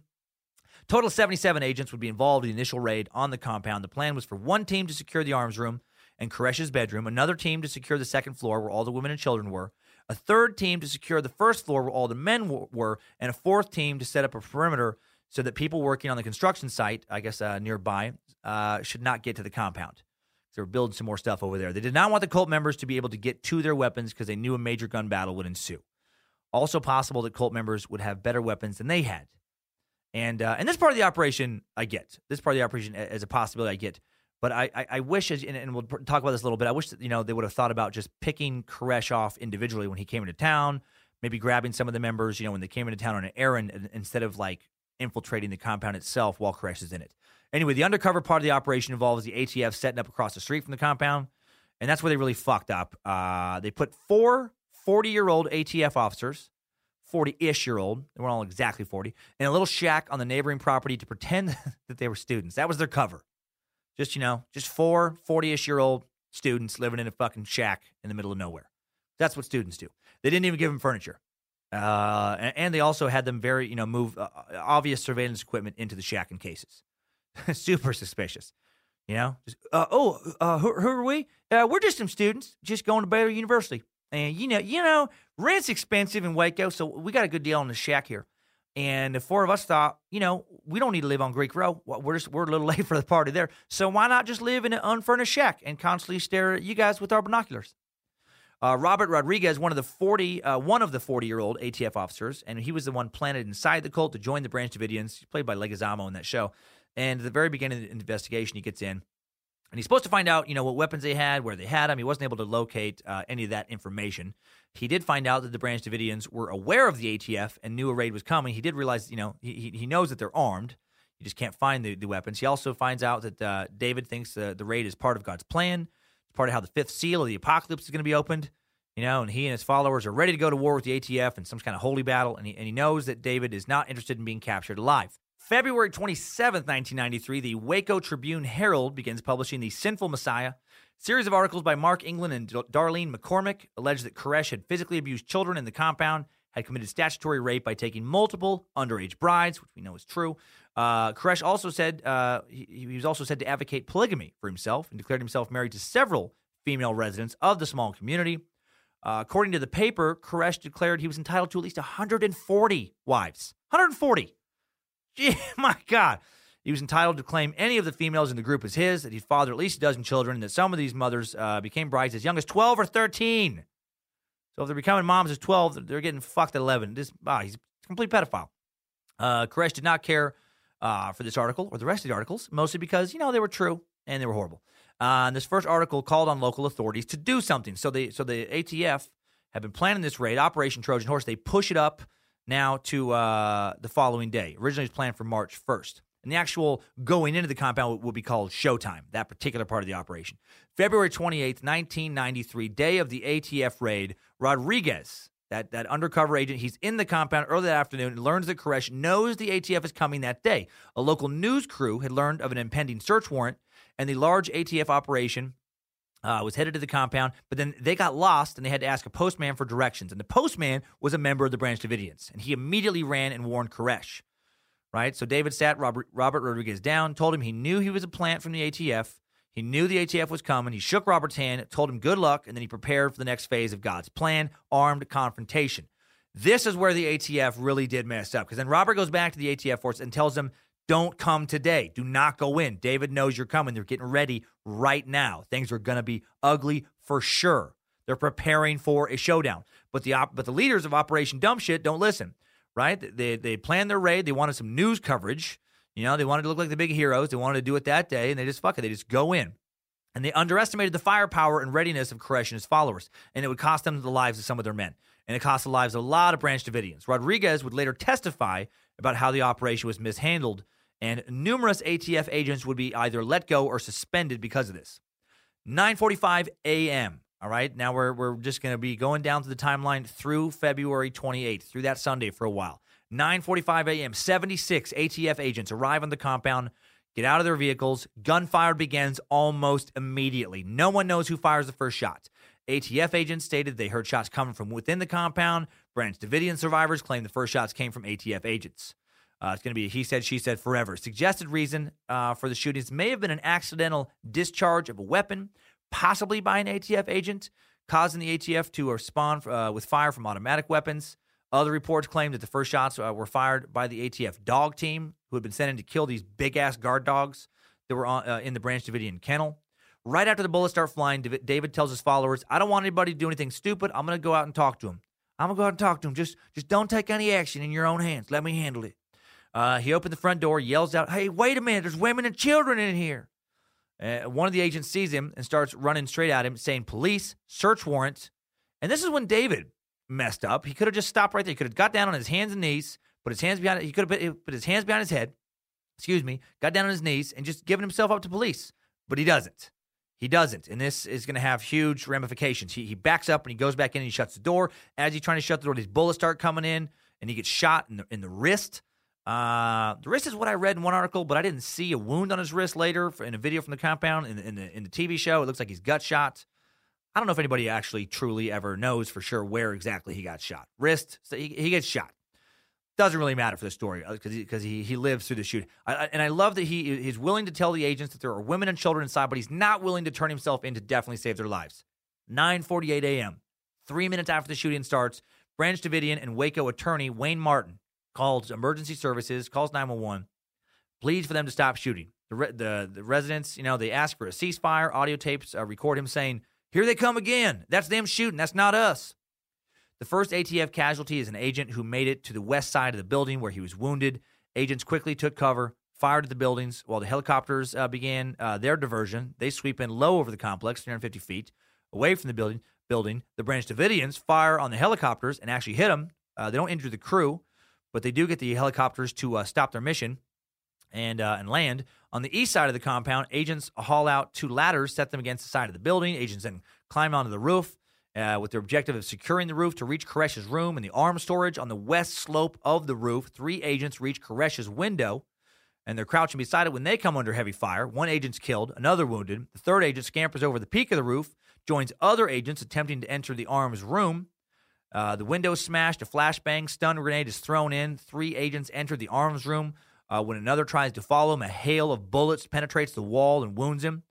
He's able to reach a ladder and slide to safety. An agent fires with his shotgun at Branch Davidians, who are shooting at him until he's hit in the head and killed.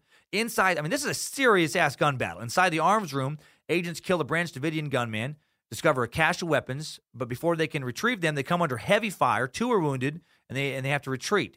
As they escape, a third agent uh, lays down covering fire, killing a Branch Davidian.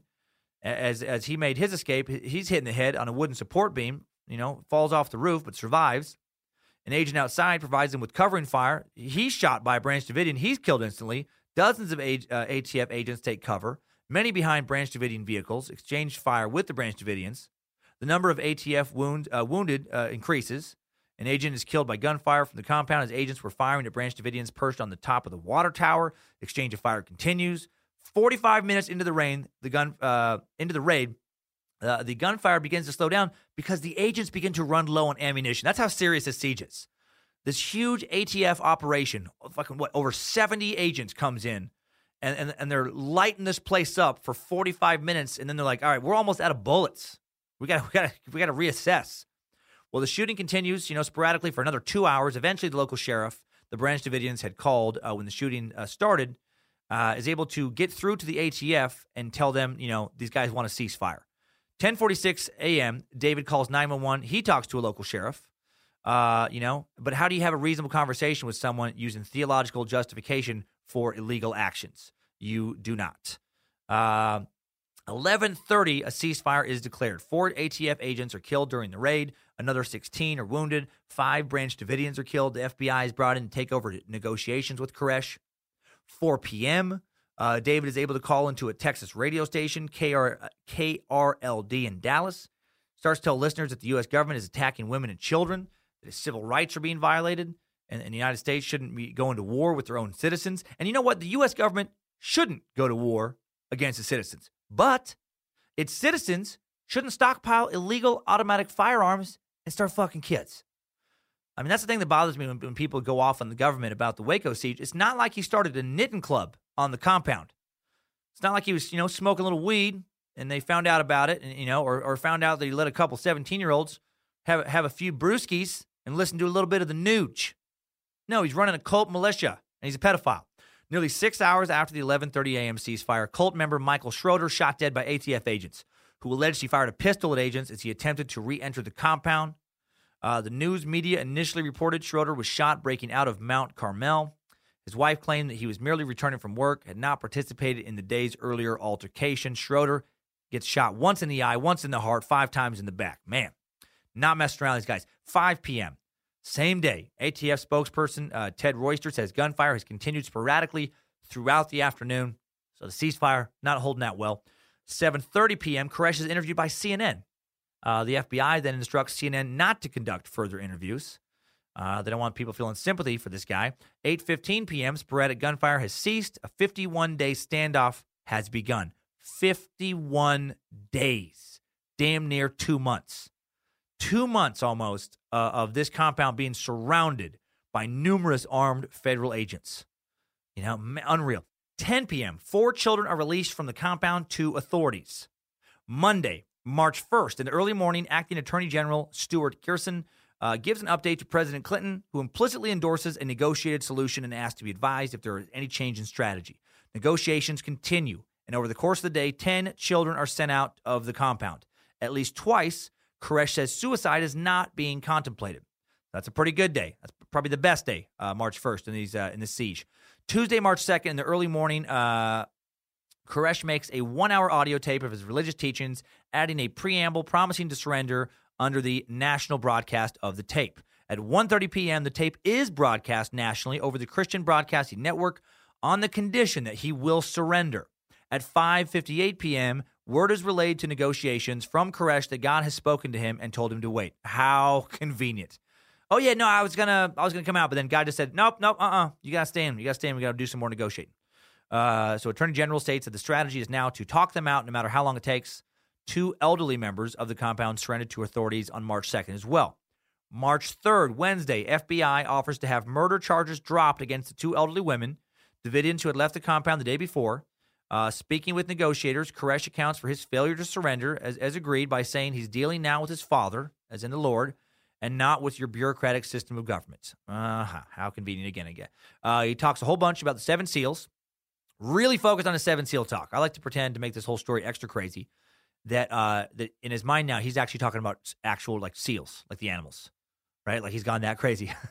uh, David, how, how will we even know if we've seen the seven seals? You'll see them plain as day, doing their little seal crawl across the Texas prairie, tossing a ball back and forth with their noses, making seal noises. I don't know. If, I don't, if, is that how seals talk? I don't know. I know how they look. I've never done a seal bark before, but you'll notice that. How can you not notice that? We're just we're just going to wait in the compound until we see seals coming across the prairie. Uh, March fifth, Friday, nine-year-old Heather Heather Jones. She leaves the compound wearing a note pinned to her jacket uh, from her mom that says, "Once the children are out, the adults will die." Koresh and his top aide, Steve Schneider, deny this. They, they deny they're contemplating suicide, but clearly there's been talk of it inside the compound. The FBI seeks the advice of experts and Davidians on the likelihood of mass suicide. Uh, they receive inconsistent information. The FBI concludes that the Davidians have a one year supply of food. So that sucks for the siege um, for them, including abundant military rations, you know, MREs. Koresh continues preaching and threatening violence. Uh, negotiations continue with Koresh over the weekend to no end. Uh, FBI agents acknowledge frustration in getting him to agree to surrender. There's concern that a mass suicide is a real possibility. Monday, March 8th, Koresh is healing well from his gunshot wound. Milk is delivered uh, to the kids on the camp compound. Videotape of children in the compound is sent out by Davidians. They actually also put little bugs on the milk cart so they could hear what was going on in there. Uh, negotiation, negotiators' log shows that you know when the tape is reviewed, there is concern that, that if the tape is released to the media, Koresh is going to gain too much sympathy because the kids appear to be happy and healthy at this point. Uh, Tuesday, March 9th, 2:15 a.m. Electricity to the compound is cut off, and then Koresh says he will not talk further. He will not negotiate further until power is restored, and they do restore it. Then Friday, March 12th, after several days of fruitless negotiations, more fruitless negotiations, power is then cut off inside the compound. Uh, and this is an attempt to undermine Koresh's command, add some instability, hopefully get a little mutiny going in there. Sunday, March 14th, the FBI uses bright lights now to illuminate the compound at night you know, add sleep deprivation to the stress of those living inside, try to force a surrender. Monday, March 15th, FBI modifies their negotiation strategy. They, they refuse to listen to anyone.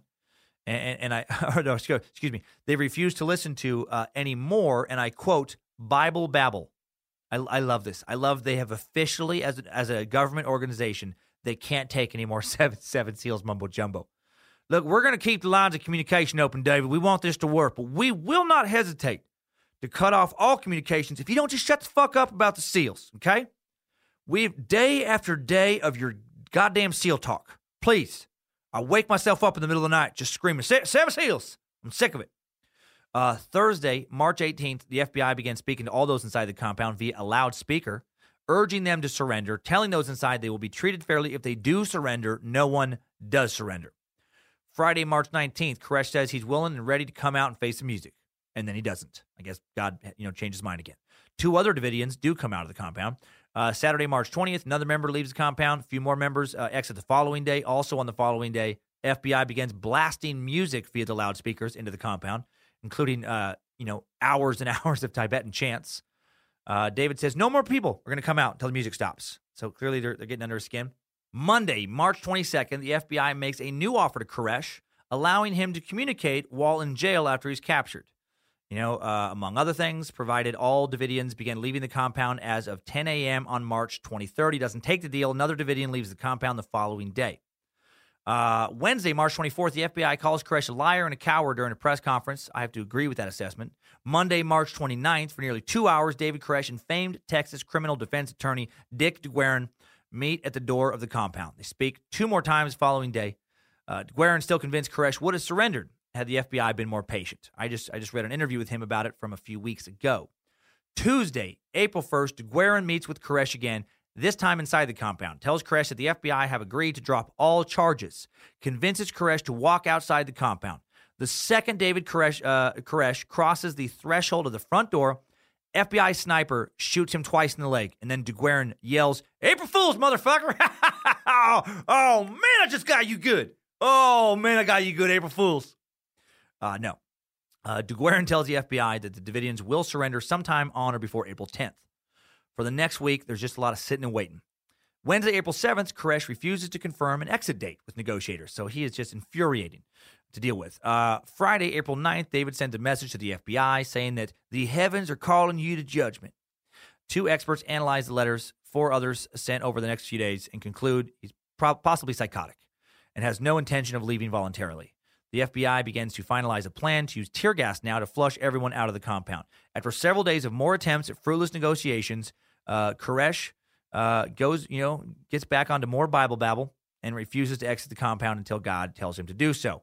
Wednesday, April 14th, Koresh sends a message to the FBI that he will not surrender until he has a written manuscript explaining the seven seals. Oh my gosh, do you hear what I'm saying? He's not going to surrender uh, uh, uh, until, you know, he has just completely, perfectly explained the seven seals. So everybody knows where he's coming from. And, and I bet a collective just, oh, for fuck's sake, is just uttered by the entirety of law enforcement working this case. Following day, the FBI concluded that uh, Koresh has enough water on the compound to last for a significant period of time. So, you know, at this point, it's like, how much longer are they going to wait? This guy has, you know, food and water to last probably months and months and months. You know, uh, enough's enough. Sunday, April 18th, President Clinton signs off on the tear gas plan. Armored vehicles clear uh, Koresh's uh, Chevy Camaro, other vehicles away from the front door of the compound. Although the FBI warns the Davidians to stay out of the tower, they hold children up to the windows. And in, one window, hold a sign saying flames await. Okay, now Monday, April 19th.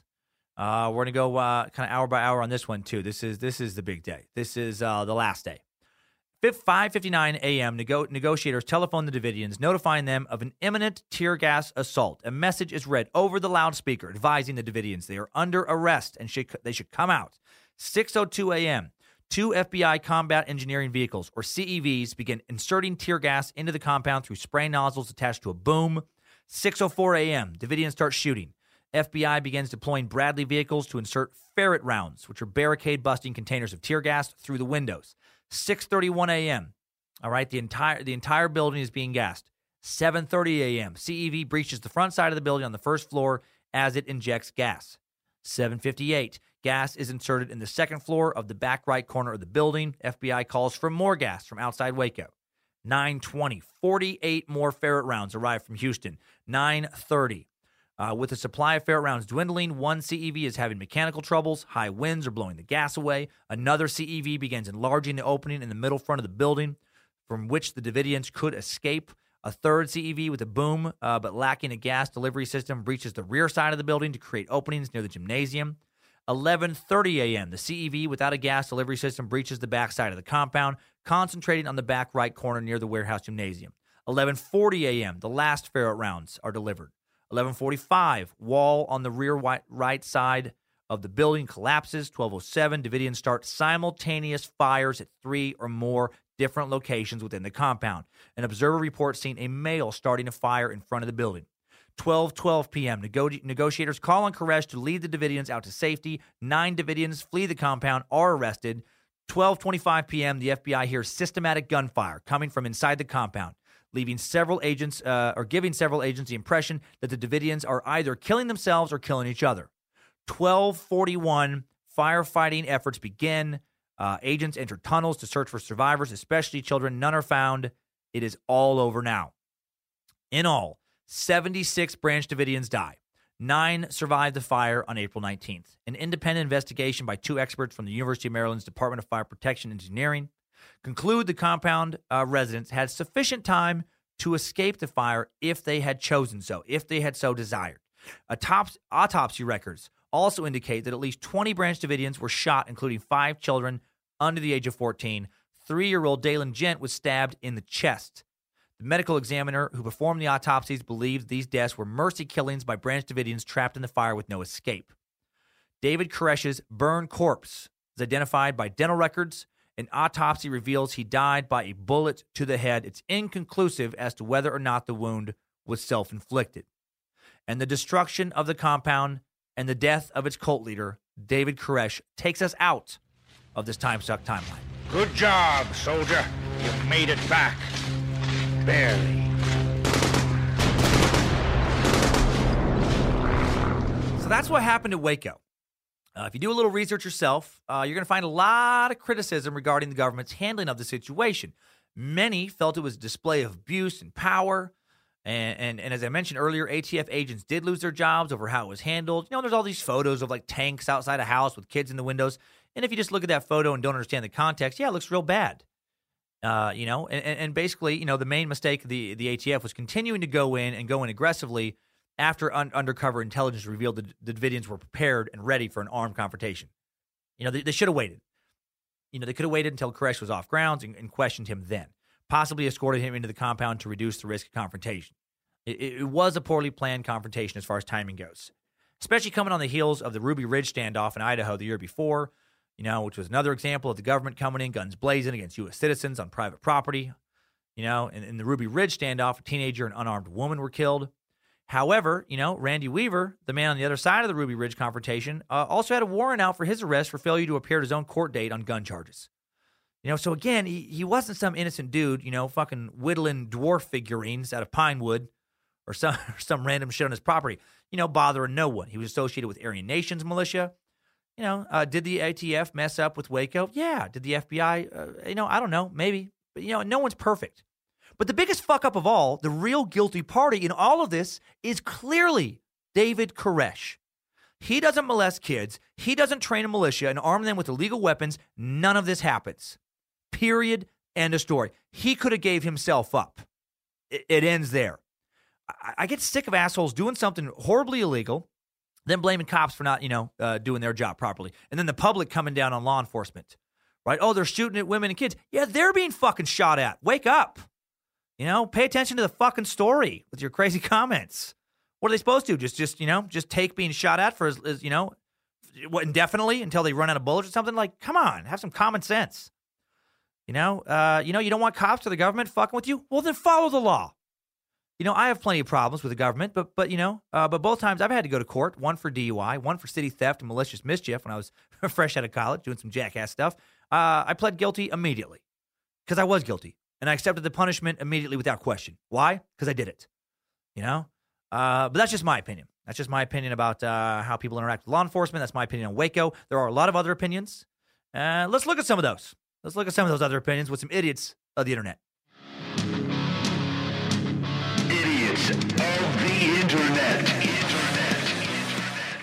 A lot of interesting commentary on the web about Waco. So much.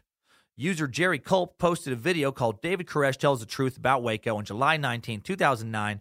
And in this five minute long video, you know, Koresh doesn't go on and on about the seven seals like he does in a lot of other videos. And he makes a lot of intelligent points about how the government shouldn't have the right to engage in military type assaults on its own citizens. And he, and he also brings up seemingly valid points about how the government could have just detained him when he was in Waco running errands. You know, how they didn't need to, uh, you know, uh, assault the whole compound in a big show of force. And he comes across pretty sympathetic here if you don't watch other videos, if you don't understand anything else about the story, if you don't have all the details. User uh, Caseman1 sums up how I feel about the whole situation pretty well, typing, I don't have much faith in the system, but I don't have much faith in self proclaimed incarnates of Christ either. Exactly, Caseman 1. Exactly. Too much media focus in the years since on what the government did wrong and their reaction to Waco. Not enough focus, in my opinion, in what the Branch Davidians did wrong to bring that shit on themselves. Uh, this video really has brought a lot of religious nut uh, job wackadoodles out of the woodwork. Uh, Looney Tunes like Richard Quiones, who post, This was an attack on Christianity. The government attacked a religious group. Since when is it against the law to bear arms, to stockpile weapons? It's not. But yet our government is, is stocking up and, and militarizing the police force, giving them hum- Hummer vehicles, tax. What the fuck? Seems to me we're at war with the government. It's time to rise up. Okay, listen, Richard, can I call, can I call you Dick? I'm going to call you Dick. You seem like a dick.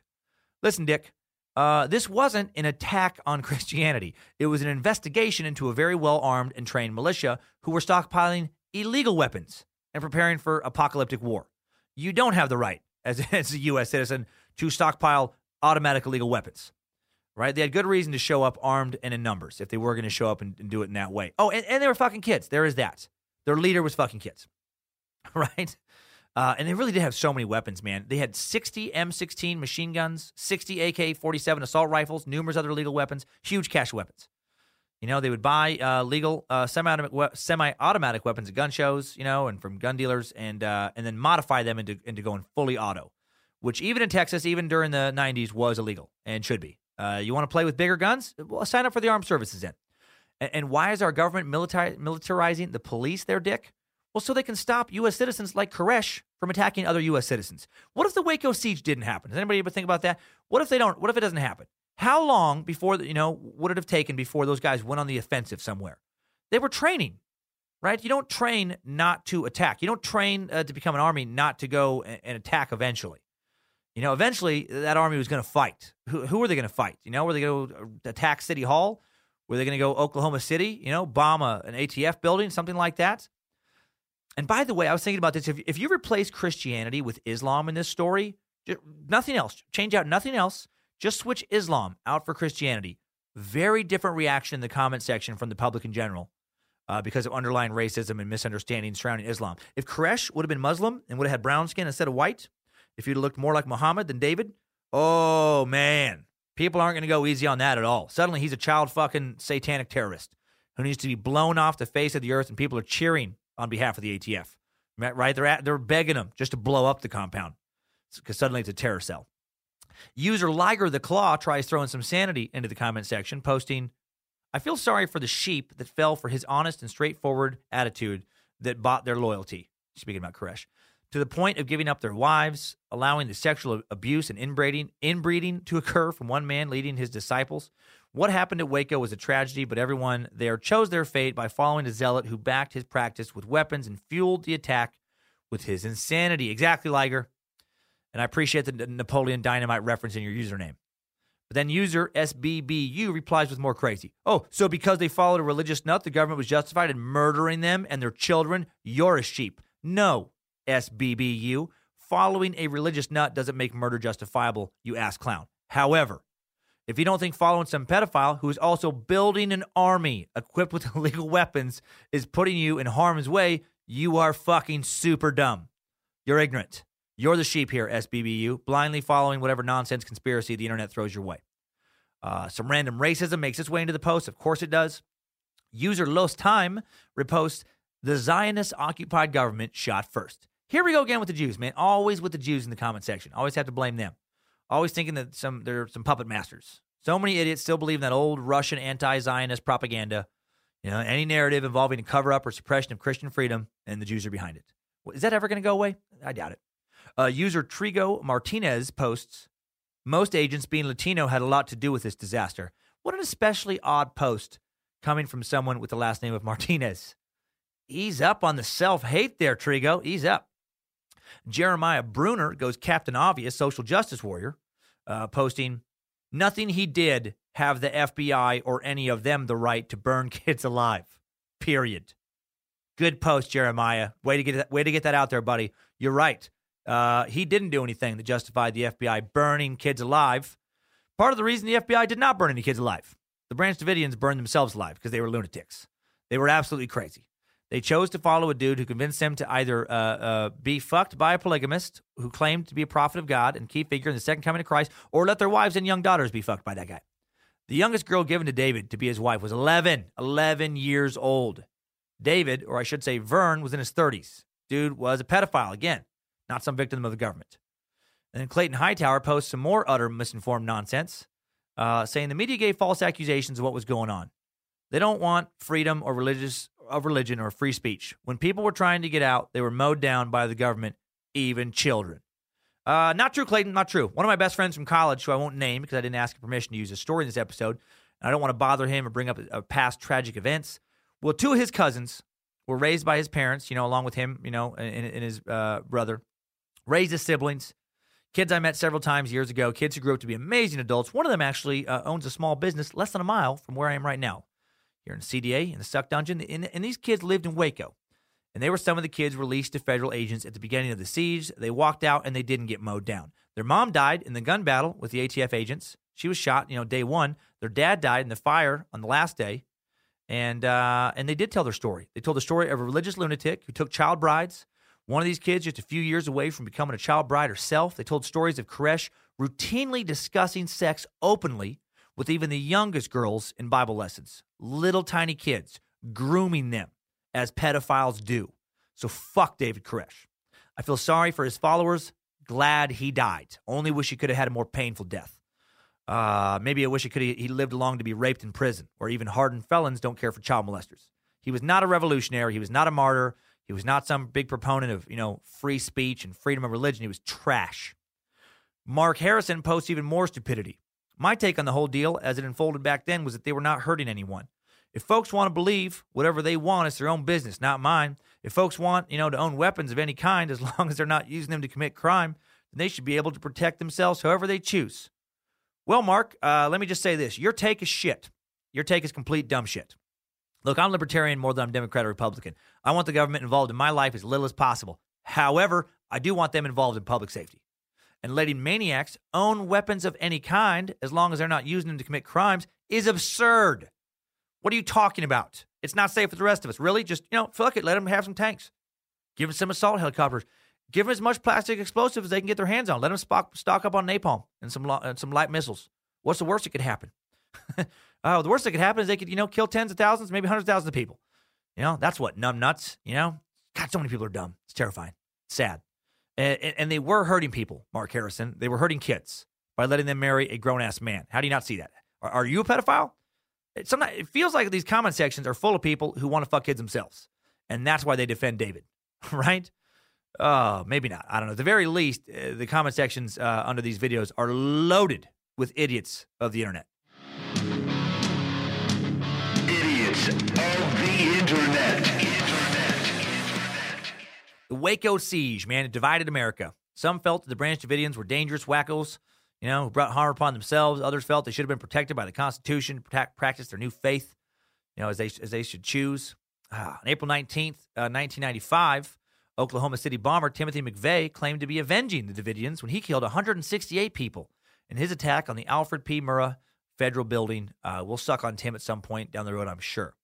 The events at Waco spurred both criminal prosecution and civil litigation. On August 3, 1993, a federal grand jury returned a superseding 10 count indictment against 12 of the surviving Branch Davidians. Grand jury charged, among other things, that the Branch Davidians had conspired to, aided, and abetted in the murder of federal officers unlawfully possessed and used various firearms. The government dismissed the charges against one of the 12 of the Branch Davidians uh, pursuant to a plea bargain. After a jury trial lasting nearly two months, the jury acquitted four of the Branch Davidians on all charges. Additionally, the jury acquitted all of the Branch Davidians on the murder related charges, but convicted five of them on lesser charges, including aiding and abetting the voluntary manslaughter of federal agents. Uh, eight Branch Davidians were convicted on firearms charges. Uh, some were sentenced to 40 years in prison all Branch Davidians uh, have uh, have been released now from prison as of July 2007. Uh, a lot of shadiness does appear to have happened, uh, you know, on behalf of the government in the raid. Some believe, despite some investigation findings, that the government, for example, started the Waco fire. Some say tear gas canisters uh, they used were flammable. Others said they used pyrotechnic devices during the fire and then covered up that usage. Uh, independent filmmaker Michael McNulty came, acon, uh, came across some evidence that appeared damaging to the government. He found a shell casing from a certain type of tear gas round that could start a fire, a device the Justice Department had denied using for more than six years. Uh, Congress was misled on this. There is no question about it, said Assistant U.S. Attorney Bill Johnson, the top Justice Department official in Waco. Uh, you know, uh, he he worried that you know people in the Justice Department were hiding the truth. However, lying doesn't mean they started the fire. It could have been a, oh shit, this is going to make us look bad. No one needs to know kind of situation. Others still believe the government fired the first shots. Maybe they did. Uh, a lot of government agents involved have expressed regret. I, I do think it's safe to say the government fucked up in its handling of Waco. To what degree, we'll never know. But again, again, no one fucked up more than David Koresh, right? He is the reason all of this happened. And that is all I have to say on this uh, topic today. Almost. There are still top five takeaways. Time suck. Top five takeaways. Number one, David Koresh had roughly 20 wives inside his Waco compound. Definitely as young as 12. Some say one was only 11 when he started having a sexual relationship with her. Former member David Bunds uh, says that when Koresh took up with one girl, he was, quote, having problems penetrating her because she was so young and little. He told her to start using tampons, the kind that you insert in to make herself larger. Still think he's a victim of government harassment? Still think he's just a proponent of freedom? Number two, while the government admitted it could have handled Waco in a better manner, a federal judge dismissed a wrongful death civil lawsuit brought by Branch Davidians in 2000, clearing the government of any wrongdoing in the deaths of about 80 members of the religious sect during the disastrous 1993 standoff at the group's compound near Waco, Texas. Number three, a Texas Ranger testified that about 300 assault rifles and pistols were found in the charred remains of the Branch Davidian compound hours after the structure burned to the ground in 93. Roughly 60 of those were fully automatic M16s. You want to form a militia, go for it, but you don't get to form an actual army unless you want a showdown with the U.S. government. And you will lose that showdown, just like Koresh did. Number four, when he was 25, David was sleeping with both a 14 year old and a 68 year old. Creepy, and in 1980s Texas, legal as long as you were married. And you could still get married in Texas at the age of 14 with parental, assent, parental consent until just a few months ago, until the law finally changed. Gross. And number five, new info. According to a report on the siege put together by the U.S. Justice Department, the Branch Davidian compound standoff with the ATF and the FBI was, quote, unprecedented in the annals of American law enforcement. Never before had so many heavily armed and totally committed individuals barricaded themselves into a fortified compound in a direct challenge to lawful federal warrants. Time suck. Top five takeaways. David Koresh sucked. Glad that dude is not amongst us anymore. Not a fan. Now come out and see me. Shows have been too much fun. They really have been, man. The live shows have been fucking the best lately. Like little cult get-togethers of our own, man but ones where I don't uh, I don't pretend to be God and I don't try to fuck any of your kids. So you know, my shows are fun. Good cult meetings. So, so come out and see some. Minneapolis, Brea, Cleveland coming up in March, Charlotte, Atlanta, Birmingham, and Huntsville, uh, Nashville, Houston, Dallas, Salt Lake City, and San Francisco coming up in April. Forgot about the Salt Lake City to put that on the calendar, so sorry again about that. More info up at dancummins.tv. Check out the dates, snatch up some tickets, wear your time suck shirts, or don't. Just show the hell up. Have a great time. Uh, got a new product in the Time Suck store. Times it's a weird one. For the first time ever, you can sniff the suck. You can smell it. Turns out the suck smells like either vanilla or strawberry. Who knew? Nimrod, that's who. Why not smell the suck while listening to it on your commute with these uh, sweet Master Sucker automobile air fresheners? They're five bucks in the store or four bucks for you space lizards with your merch discount. Made from 317% Panda Wet Spot Juice. Not only do these air fresheners smell delicious, they also ward off evil forces, the forces of Lucifina. Guaranteed or none of your money back. So throw it in your shopping cart today. Start snorting some suck. Danger Brain wanted to do some air fresheners, and when I saw their awesome design, man, I just couldn't say no. I know it's weird, but they're so cool. Coolest air fresheners I've ever seen. And, and they're in the Time Suck store now.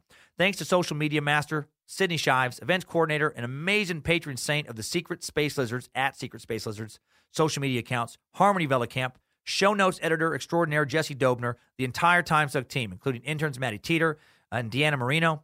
Huge thanks to the Lily twins, Sarah and Reba, knocking it out of the park. OG Bojangles research team members. Uh, they did a, a lot of the research on this episode.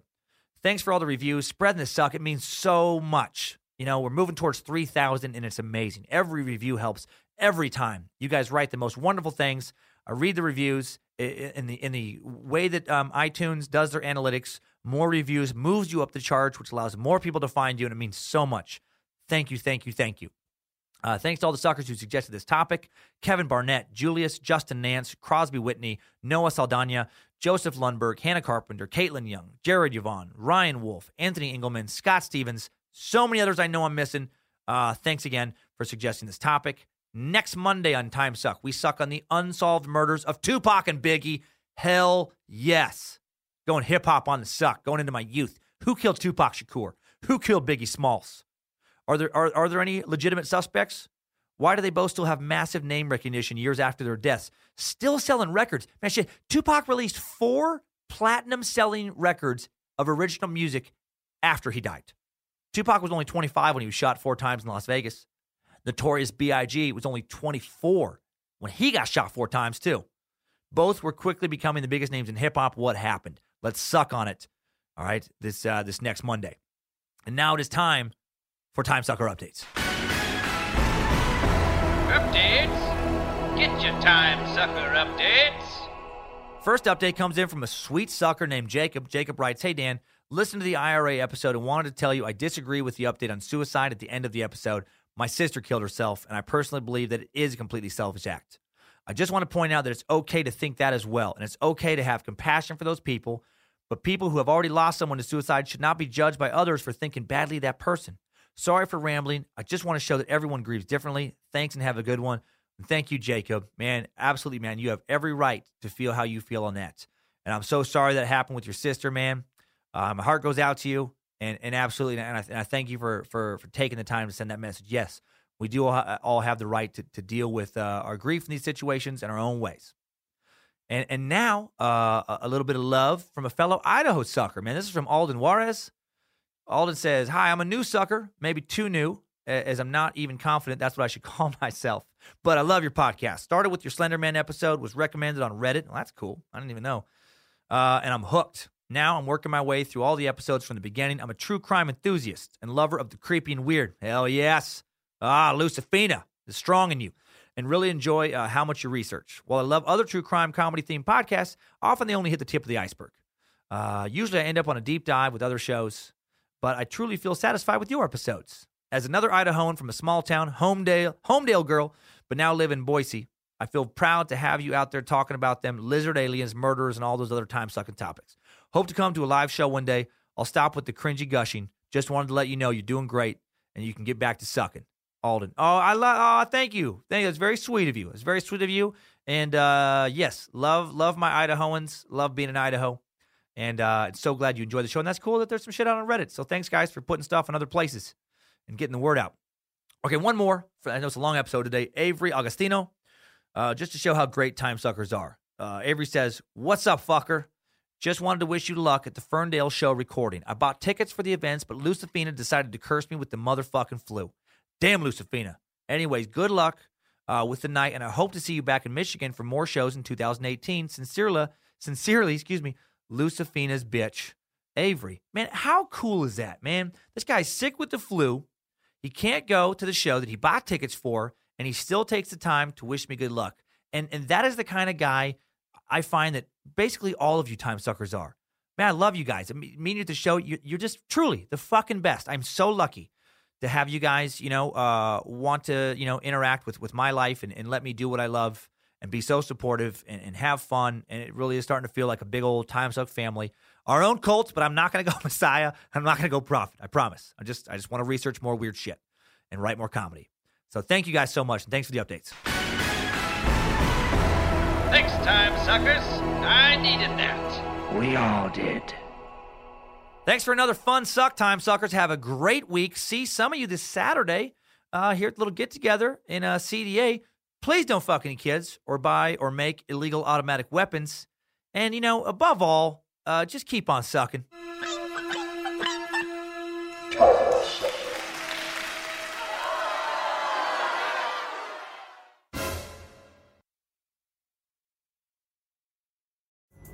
Pulling up to Mickey D's just for drinks?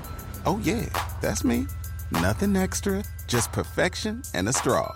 Coming in hot for the coldest cups on the block. Because there are drinks, then there are drinks from McDonald's. Mix things up with any size lemonade or sweet tea for $1.49. Perfect with our classic fries. Price and participation may vary, cannot be combined with any other offer. Ba da ba ba ba. Sometimes it takes a different approach to help you unlock your true potential. With Capella University's game changing FlexPath learning format, you gain relevant skills you can apply to your career right away. Earn your degree from an accredited university and be confident in the quality of your education. Imagine your future differently at capella.edu. Capella University is accredited by the Higher Learning Commission. Learn more at capella.edu/accreditation.